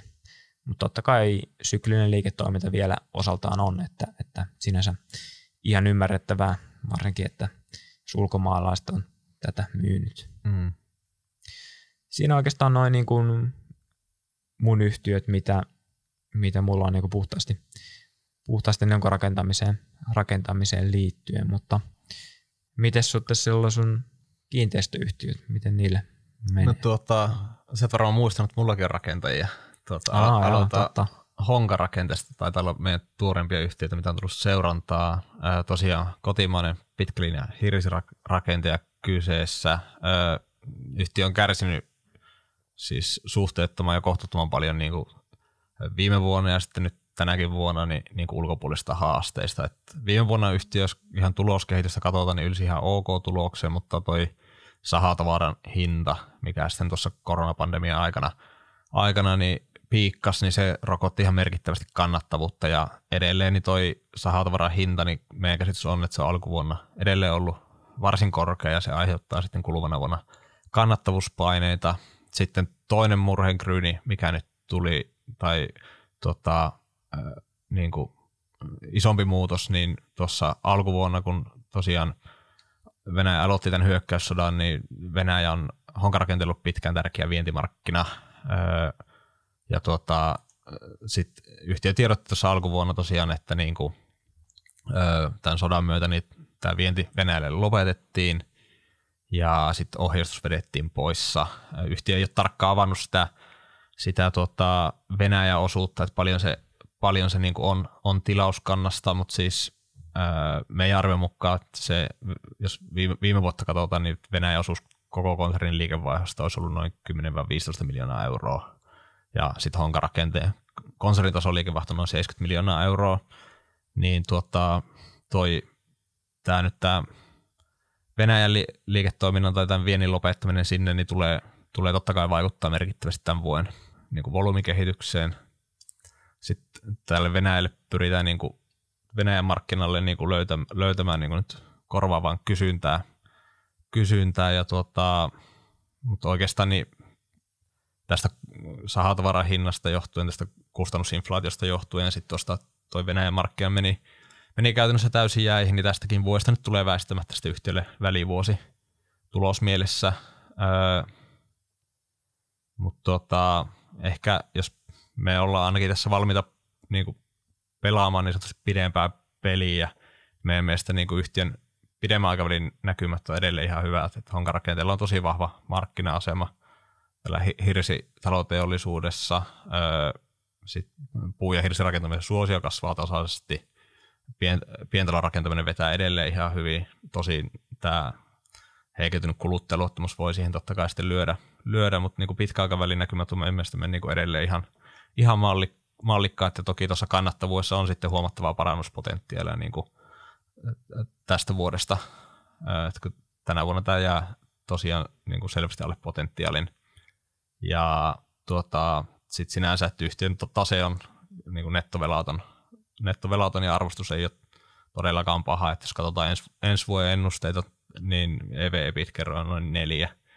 Niin ihan mielessä, mielellään ollaan tässä, tässä kyydissä ja tuota, toki kärsivällisyyttä vaatii. Ja, tämä vuosi on, on totta kai niin kuin, väistämättä jää välivuodeksi, sille ei voi mitään, mutta niin kuin. Mm. Tämähän nousi, tämä nousi aika hyvin tuossa jossain vaiheessa, ainakin kurssi, kurssi nousi ainakin jossain vaiheessa aika, aika hyvin ja yhtiöllä meni vähän parempaan suuntaan. Ja oliko tässä niin kuin tämmöistä ää, koronan vaikutuksia tai niin kuin mökkeilyhän sen, sen niin kuin kiinnostus kasvoi ja ihmiset osti, osti mökkejä, varmasti rakentikin mökkejä ja varmasti hirsitalojakin rakennettiin sen takia vähän enemmän. Onko, on, on, siis totta kai on kysyntää tukenut huomattavasti, jos katsoo vapaa rakentamista, niin siis se on, jos pitkäaikavälin trendiä katsotaan, niin se on ollut niin kuin las, las, laskeva se trendi, ja totta kai tuo korona on sitä boostannut, boostannut öö, ja sitten öö, totta kai, niin kuin puhuttiin tuosta asuntorakentamisesta, että tässä pandemia-aikana niin ihmiset on halunnut sen työs, ylimääräisen työhuoneen ja muuta, ja on enemmän arvostettu sitten niin kuin isompaa, tilavampaa asumista, ja se on sitten omakotitalon rakentamista kans tukenut, tukenut ja sitten totta kai honkarakennettakin auttanut, auttanut mutta tota, kyllä yhtiöllä siis näkymät oli tosi hyvät ja öö, niin kuin lyhyen tähtäimen näkymät, mutta tosiaan toi, toi, toi noin raaka-ainekustannukset, niin ne, ne löi kyllä kynsille sitten valitettavan, valitettavan paljon, paljon viime vuonna ja vaikuttaa vielä tänäänkin vuonna. Ja sitten tämä Venäjä nyt tuli, sitä ei kukaan osannut ennakoida. ennakoida. Mut sinänsä, niin kuin tuossa oli puhetta, niin, niin pidemmän aikavälin keissinä, niin edelleen suhtaudutaan niin hyvin, hyvinkin positiivisesti. Tuota, sitten ehkä toinen, tämä on melkein niin rakennusliike tietyllä tapaa, mutta ei kuitenkaan ra- kiinteistökehittäjä ja kiinteistösijoitusyhtiö, tämmöinen hybridi, siis tuore pörssilistautuja Toivogruppi. Uh, ehkä hel, helpointa niin aloittaa näkymistä. Y- yhtiö, tota, yhtiö antoi tuossa tilinpäätöksen yhteydessä helmikuussa niin varsin kovaa ohjeistuksen tälle vuodelle. Yhtiö kaidaa 20, 28 miljoonaa liikevoittoa, kun viime vuonna tehtiin vajaa 16 miljoonaa. vuodenvaihteessa niin yhtiöllä oli merkittävä määrä rakenteella olevaa asuntokantaa, noin 7,5 asuntoa, ja niin kuin tänä vuonna valmistuu yhtiöltä merkittävä määrä tuotantoa ei ole vielä Q1 saatu. Tänään on tosiaan, kun tätä nauhoitetaan, niin perjantai 6.5. ja ensi viikolla tulee sitten Q1-tulos. eilen tuli toivolta tiedot, että toi yhtiö on niin varsinaisessa vuokraustoiminnassa onnistunut tosi hyvin, että niin Q1 vuokraussa oli 99 prosenttia. Et, et sinänsä, vaikka tuo vuokramarkkina on ollut haastava, niin toivon siinä kyllä tosi hyvin pärjännyt, mutta sitten meidän mielestäni jonkun verran jos katsotaan, kun toi Q4-raportti tuli helmikuussa, niin sen jälkeen näkymät on jonkin verran heikentynyt, että niin kuin erityisesti tuo rakennusmateriaalinen saatavuus, saatavuus on vaikeutunut tuo Ukraina sodan myötä niin oleellisesti, ja meidän käsitys on, että se on joitain, joidenkin hankkeiden valmistumista viivästyttänyt, ja ehkä tuossa, sitten mitä tuohon kustannuskehitykseen tulee, niin tosiaan kustannus, rakennusmateriaalikustannukset on kovassa nousussa, Toivo itse arvinnut noin 80 pinnaa niin kuin hankkeen kustannuksista niin kuin lukitaan käytännössä just niin kuin suunnittelu- ja hankekehitysvaiheessa. Ja sitten yhtiö on myös arvioinut, että tuommoinen 10 prosentin rakennus, rakennusmateriaali-inflaatio niin nostaa niin kuin hankkeiden kokonaiskustannuksia noin 3 prosenttia. Et sinänsä se ei niin paha ole, ole se tilanne, tilanne tuota, niin tuon kustannuspuolen kannalta. kannalta.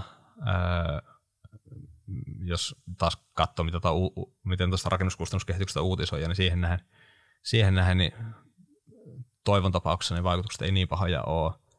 Öö, tuota, sitten toinen, toinen juttu, mikä on ihan huomioarvosta, niin tuo yhtiön niin kuin olemassa oleva asuntokanta ja sitten tämä 1900 asunnon hankesalkku, niin ne on valuoitu suhteellisen, suhteellisen konservatiivisesti, että ne on arvostettu tämmöisellä reilun 4 prosentin niin nettotottovaatimuksella ja jos sitä verrataan vaikka Kojamo ja niin kuin, Saton niin kuin pääkaupunkiseudun salkkuihin, niin ne, ne oli tuossa vuodenvaihteessa niin arvostettu 3,3-3,8 prosentin tuottovaatimuksilla. Et sinänsä, että jos tässä niin kuin asuntomarkkinalla niin, ö, sijoittajakysynnässä nähtäisiin niin dramaattisia muutoksia suuntaan tai toiseen, toiseen ja sitten jos yieldit nousisi, niin sinänsä toi konservatiivinen valua tiettyä selkänojaa antaa. Öö, ehkä tässä tosiaan aika paljon epävarmuustekijöitä on. Öö, suurin huolenaihe ehkä on tuo rakennusmateriaalien saatavuus ja se, että se voi tosiaan sitten niin kuin näitä valmistumisia viivästyttää ja sitten myös näiden uusien hankkeiden aloituksia. Ja tuota, ehkä ensi viikolla ollaan sitten viisaampia, kun yhtiöltä nähdään sitten niin kuin kolme ensimmäisen kuukauden numerot ja saadaan sitten mahdollisesti täsmennyksiä tuohon kaidanssiin. Että toi kaidanssi on suhteellisen leviä 28 miljoonaa ja meidän, meidän odotukset on siinä noin 25 miljoonassa. Hmm, kyllä.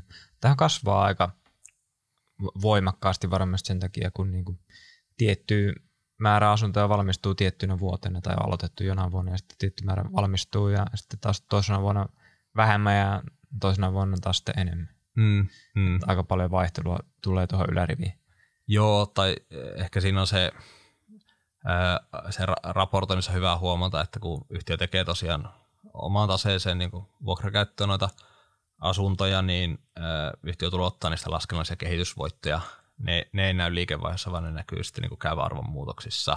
Sitten jos tehdään, yhtiö tekee jonkin verran kohteita niin kuin myyntiin, yhtiö voi kovenanttien puolesta niin kuin myyä myö vuosittain niin maks 15 prosenttia niin kuin tilikauden alkavasta taseesta, niin sitten jos yhtiö tekee myyntejä, niin ne sitten niin kuin tulotetaan liikevaihtovaikutteisesti. Että se liikevaihto ei ole siinä niin kuin hirveän relevantti rivi, mitä seurata, että ehkä se niin kuin li- liikevoiton kehitys on se keskeinen ja sitten toisaalta taseen, taseen kehitys. Joo, se on hyvä, hyvä huomata tuossa keississä. Mutta tota, ehkä toi lyhyesti toivosta.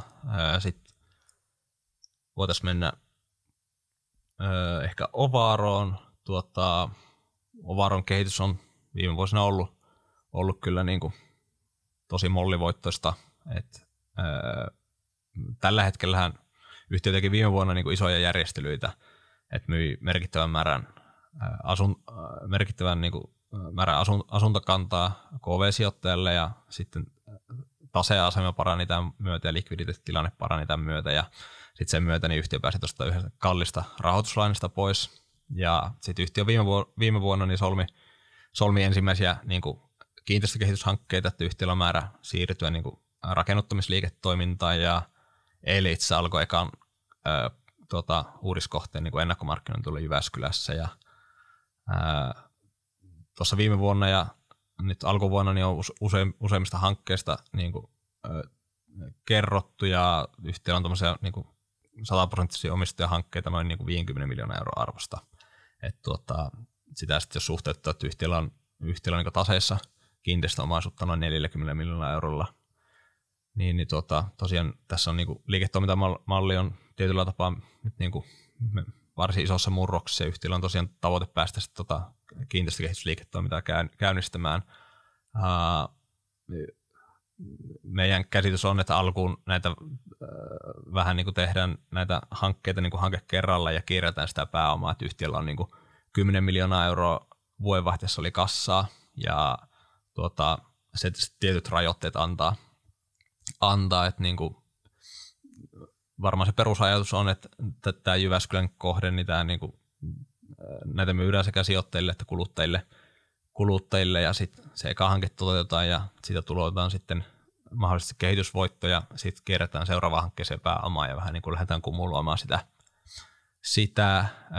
Sitten toki yhtiöllä on tämä osakkuusyhtiön kautta, missä yhtiö on mukana kolmossa omistusuudella tämä isompi Jyväskylän kukkula hanke, mikä on niin kuin aluekehityshanke ja tuota, kaavake, kaavakehitysvaiheessa ja se on vielä niin kuin pit, pitkissä puissa. Öö, ehkä jos tätä summeraa, niin tosiaan tavoitteena käynnistetään kiinteistökehitystä ja rakennuttamistoimintaa, mutta kuitenkin edelleen niin tässä perusongelmana on edelleen se yhtiön vanha tase, heikkolaatuinen niin kiinteistöomaisuus, mistä meidän näkemys mukaan niin voi olla vaikea päästä eroon.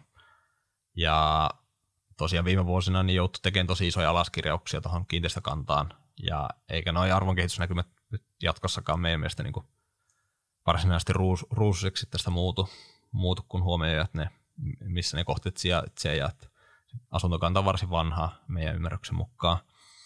Öö, ehkä jos kuvaava, kuvaava on, että niin kuin viimeisen viiden vuoden aikana tuossa yrittänyt laskeskella, niin toi kiinteistösalkku niin on karkeasti laskenut noin 5 prosentin vuosivauhtia. Ja jos tästä koko maan hintakehitykseen suhteutetaan, niin siis koko maan tasolla niin vanhat osakeasunnot on viimeisen vuoden aikana noussut noin puolitoista prosenttia vuosittain. vuosittain että sinänsä kovasti tässä joutuu töitä tekemään ja yhtiö juoksemaan, että niin kuin, tässä niin kuin iso käänne nähdään meidän mielestä. Hmm. Jäädään seuraamaan käännettä. Sitten tuota, ehkä jatkoon, niin lyhyesti tosiaan öö, kiinteistösijoitusyhtiöstä, niin Investors House, ehkä enemmänkin voisi puhua, että nyt on kyseessä niin kuin enemmän palveluyhtiö kuin kiinteistösijoitusyhtiö, että jos Ovaro teki viime vuonna isoja divestontia, niin, teki myös Investors House, että tuossa kun Ovaro myy, teki tuo ison asuntoportfolion myynnin, niin siinä samassa kaupassa niin Investors House myy valtaosan asuntokannasta pois ja sitten eksitoitiin tämmöinen iso toimitilarahasto, myytiin tuonne ruotsalaiselle kiinteistösijoittajalle.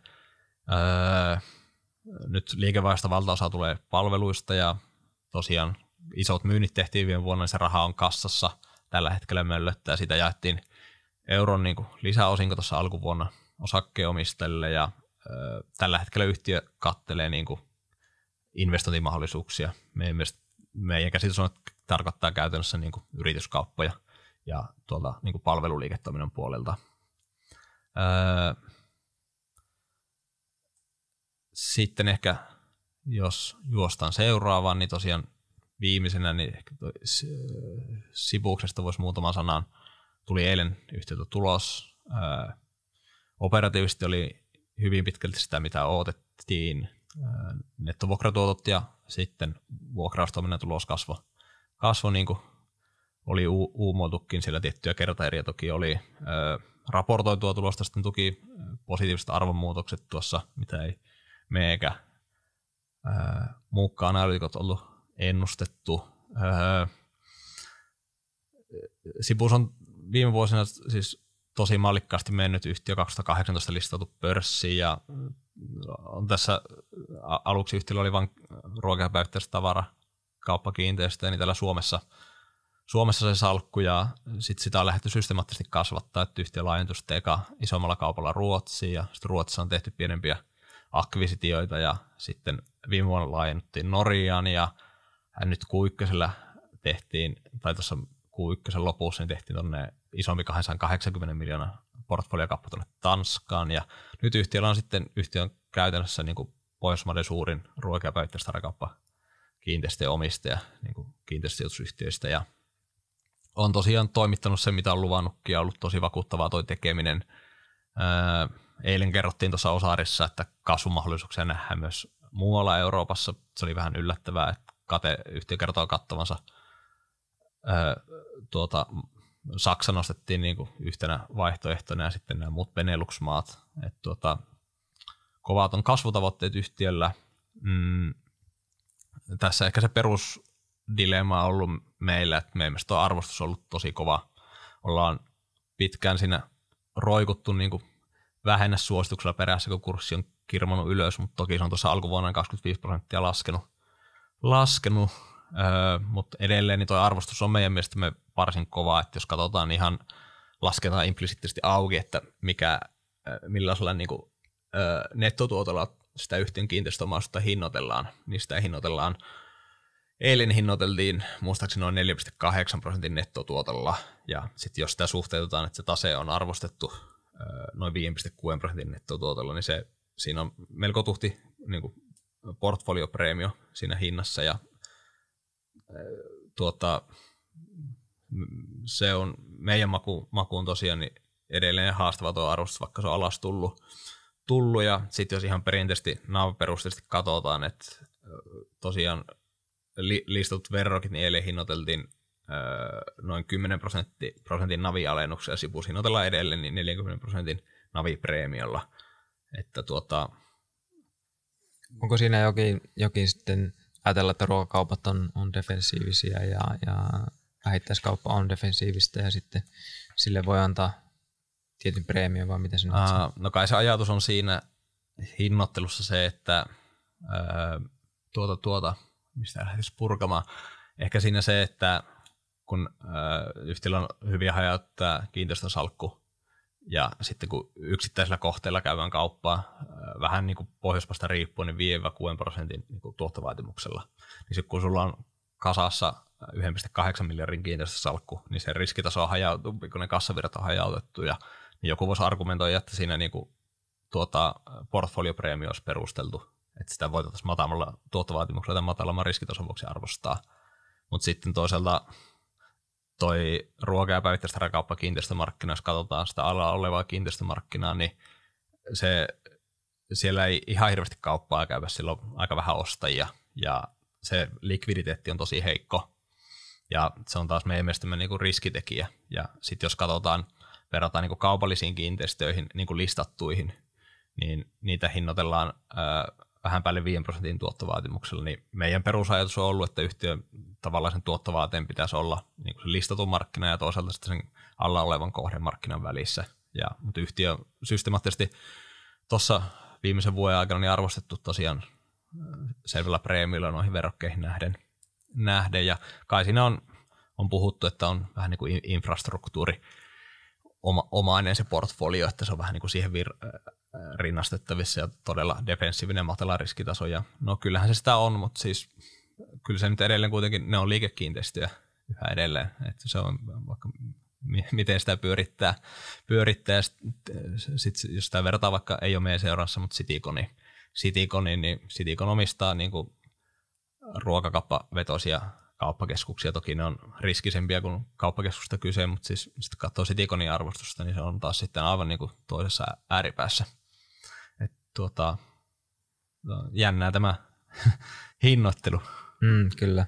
Miten noissa hinnoittelussa, jos yleisesti vielä kysyy, ähm, miten ehkä näkyy se, se niinku, niinku kiinteistöjen sijainnin, sijainnin vaikutus noissa arvostuksissa ja miten ehkä tuossa kehityksessä muutenkin, että, että onko tietyillä yhtiöillä selvästi enemmän sitten keskittynyt pääkaupunkiseudulle ja hyville alueille ja sitten taas toisilla, mitkä ei ole ehkä keskittynyt niihin, niin onko niissä eroa? No perussääntöhän nyt on se, että siis suurten kaupunkien prime-kohteessa niin tuottavat on matalampia, matalampia totta kai ja ehkä yksi lähinnä jos puhutaan tuosta asuntomarkkinasta, niin iso trendi on ollut se, että niin kuin paukkuja keskitetään vahvasti tänne pääkaupunkiseudulle.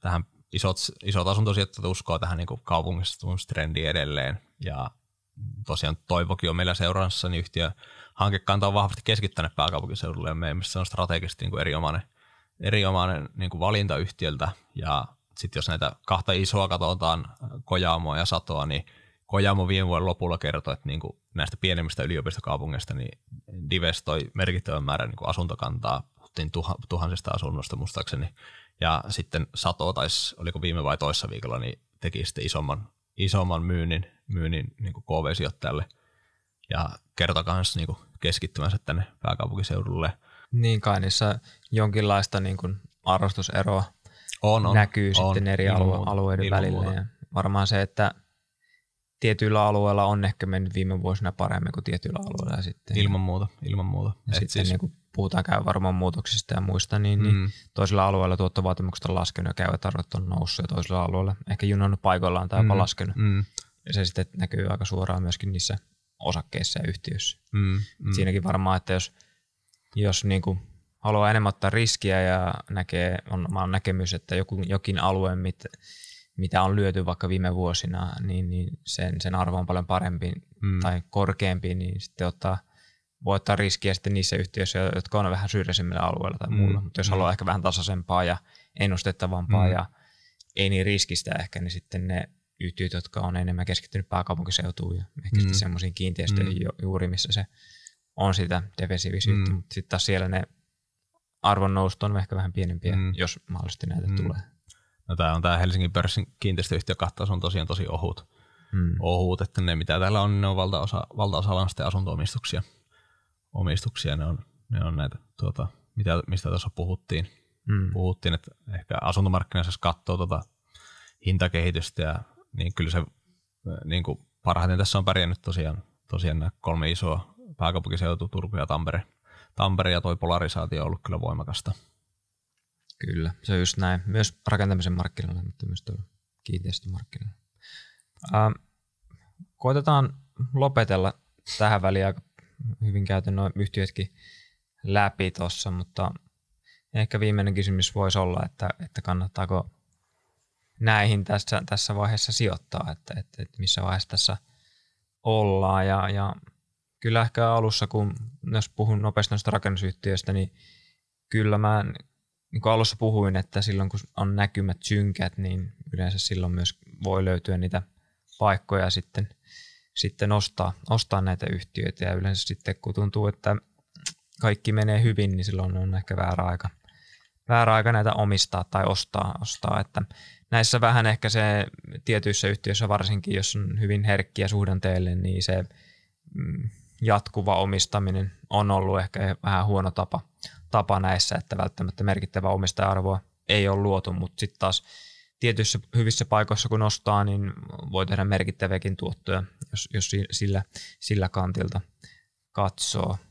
Mutta niin kun, kyllä mä näen, että voi, nyt voi olla ihan, ihan hyvä, hyväkin paikka tiettyihin, tiettyihin yhtiöihin lähteä mukaan. Kyllähän meillä nyt tossakin nyt kolme yhtiötä, mitä mä kävin läpi, niin on ostosuosituksella, että, mm. että Konsti Create kaveri on, kaveri on tällä hetkellä ostosuosituksella ja sitä kautta myös nähdään, että, että kyllä siellä sitä nousuvaraa varaa, varaa kurssissa, kurssissa on aika merkittävästikin. Ja ei sinänsä, vaikka epävarmat, epävarmuutta on, mutta se ei välttämättä ole sitten, sitten mikään huono, huono asia, varsinkin jos se epävarmuus on sitten väärin hinnoiteltu, sanotaanko näin. Se jää nähtäväksi, onko se väärin hinnoiteltu vai onko tässä vaan analytikko aivan, aivan väärässä sitten. Miten tämä kiinteistöpuoli, niin miltä se, kannattaako näihin nyt sijoittaa, miten sä näet sen? Tuota, no jos ihan suositusjakama katsoo, niin meillä, meillä on aika negatiivinen näkemys, että siis tuota, positiivinen suositus taitaa olla tällä hetkellä vaan honkarakenteessa. Öö, toki nämä on, nämä on tietyllä tapaa, niin, moni näistä on pienempiä yhtiöitä ja sitten näillä on niin kuin nämä omat, omat tilanteensa, jos puhutaan Investor House tai Ovarosta, niin tavallaan ehkä tässä tavallaan se markkinatilanne tai muu niin ei ehkä niin suoraan heijastu siihen, siihen mutta tuota, ehkä tuossa no, kä- käytiin aika hyvin, hyvin läpi noita, että mikä on kunkin yhtiön tilanne ja ei me, meidän näkemys on, että niin kuin positiivinen näkemys meillä on tällä hetkellä vaan tosiaan honkarakenteessa. Mm. Löytyykö sulla salkusta itse näistä mitä yhtiöitä? Ei, ei. Tuota, ehkä... Voisitko ajatella oman sijoitustrategian piirissä, että omistaisit jotain näitä yhtiöitä? Mm, ehkä on vähän hankala ajatella, että siis tuota, no jos katsotaan rakennusyhtiötä, niin tuntuu, että siellä niin se, semmoiset varsinaiset kestävät kilpailuedut, mikä on itselle monesti niin se per, peruslähtökohta, niin ne on kyllä aika vähissä. Että se, tuntuu, että se, että, että miten sä voit siellä niin kilpailuta paremmin pärjätä, niin sun pitää olla tosi kustannustehokas ja näin edelleen. Että, tuota, mä oon aikanaan yhtä, mitä tuossa luettelit noita tuon sun seuran, niin yhtä, yhtä aikana opiskeluaikana omistunut ja tein silloin isot tursk, turskat sille ja sen jälkeen on yhtenkään raksayhtiö on koskenut.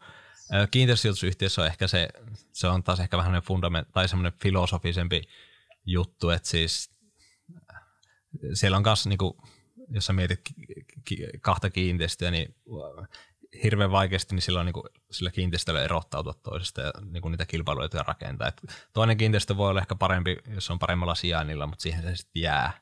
Ja sitten toisekseen toi kiinteistösijoittaminen, se on tosi pääoma niin kuin intensiivistä bisnestä ja itse kyllä enemmän, enemmän tykkään, tykkään niin kuin vähän, tai niin kuin tykkäänkin pääomaa kevyemmästä bisneksestä, että se liiketoiminta kykenee niin kuin generoimaan niin, niin kuin sidotulle pääomalle korkeata, korkeata pääomaan tuottoa, että niin kuin, noi ki- kiinteistösijoitusyhtiöt, että kun ne, jos miettii ihan niin kuin vivuttamattomia, vela, vela, niitä tuottoja, niin ne tuottotasot on matalat ja sitten se, että sä saat järkevän pääomaan tuoton, niin sit sun pitää ottaa siihen niin kuin, reippaasti velkavipua, että se, se tuottotaso niin kuin, nous, nousee niin kuin, järkevämmäksi, mutta sitten se taas toisaalta niin kuin, riskejä kasvattaa.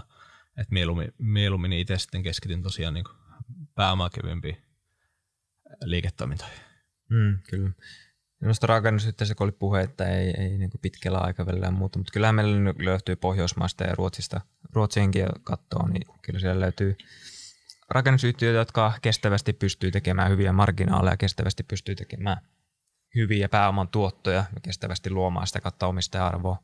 Et ehkä sitten siinä Suomessa on ehkä sitten ollut, ollut tässä hieman ongelmia tiety, tietyillä yhtiöillä ja no aika monella yhtiöllä tässä niin kuin viimeisimpiä suhdanteiden aikaa, mutta kyllähän niin kuin YITkin hyvin, hyvin ennen finanssikriisiä periaatteessa pärjäsi ainakin tiettyyn, tiettyyn asteeseen asti, asti, mutta kyllä se on, on tietenkin vähän vaikea markkina, markkia, markkina sinänsä, mutta on siellä, on siellä mahdollisuuksiakin isoihin tuottoihin ja myöskin sen kestävään, kestävään liiketoimintaan, kunhan ehkä sitten semmoinen rönsyily tai, tai niin yhtiökohtaiset ongelmat jää, jää taakseen. Ja kyllä niin kuin omasta mielestä nuo, juuri nuo liiketoiminnat, tai mitkä ehkä itselle voisi sopia, niin liiketoiminnat, jossa äh, liiketoimintamalli on, tai tase on kohtuullisen kevyt ja liiketoimintamalli ei vaadi merkittäviä niin kuin pääomia tai ei tarvitse sijoittaa, sijoittaa tai pääomaa ja sitoudu merkittävästi liiketoimintaan ja tätä kautta niin kuin pienellä, pienellä kasvulla ja niin kuin kohtuullisella kannattavuudella voidaan tehdä hyviä, hyviä pääoman tuottoja, niin tämmöiset bisnekset kiinnostaa ihan, ihan, ihan kohtuullisesti ja totta kai näissä tuloskäänne keisseissä on aina ihan hyviä nousuja tarjolla, jos tämmöisiä pystyy niin kuin oikeasti, oikeasti löytämään, löytämään tuota pörssistä ja totta kai sitten niin kuin, ää, onhan tuolla ollut myös jonkinlaisia spekulaatioita yritysostoista ja muista, että, että mitä, mm. mitä noissa, vois, noissa, noissa voi olla, että, että totta kai jos noita poljetaan pitkään, niin kyllähän se on Raksassa nähty aikaisemminkin, että noita ostetaan tuolta pörssistä ja Ramen Integrama tulee nyt tästä Totta. heti mieleen, että, että, että tota, kyllä siellä voi olla semmoisiakin ajureita, mitkä saattaa sitten isompia toimijoita tai pääomasijoittajia kiinnostaa, jos ei ne nyt sitten Suomen pörssissä saa oikeita arvostusta, Arvostus. varsinkin mm. sitten, jos se liiketoiminta on lähtenyt oikeaan suuntaan ja niin kuin palikat on kohdallaan.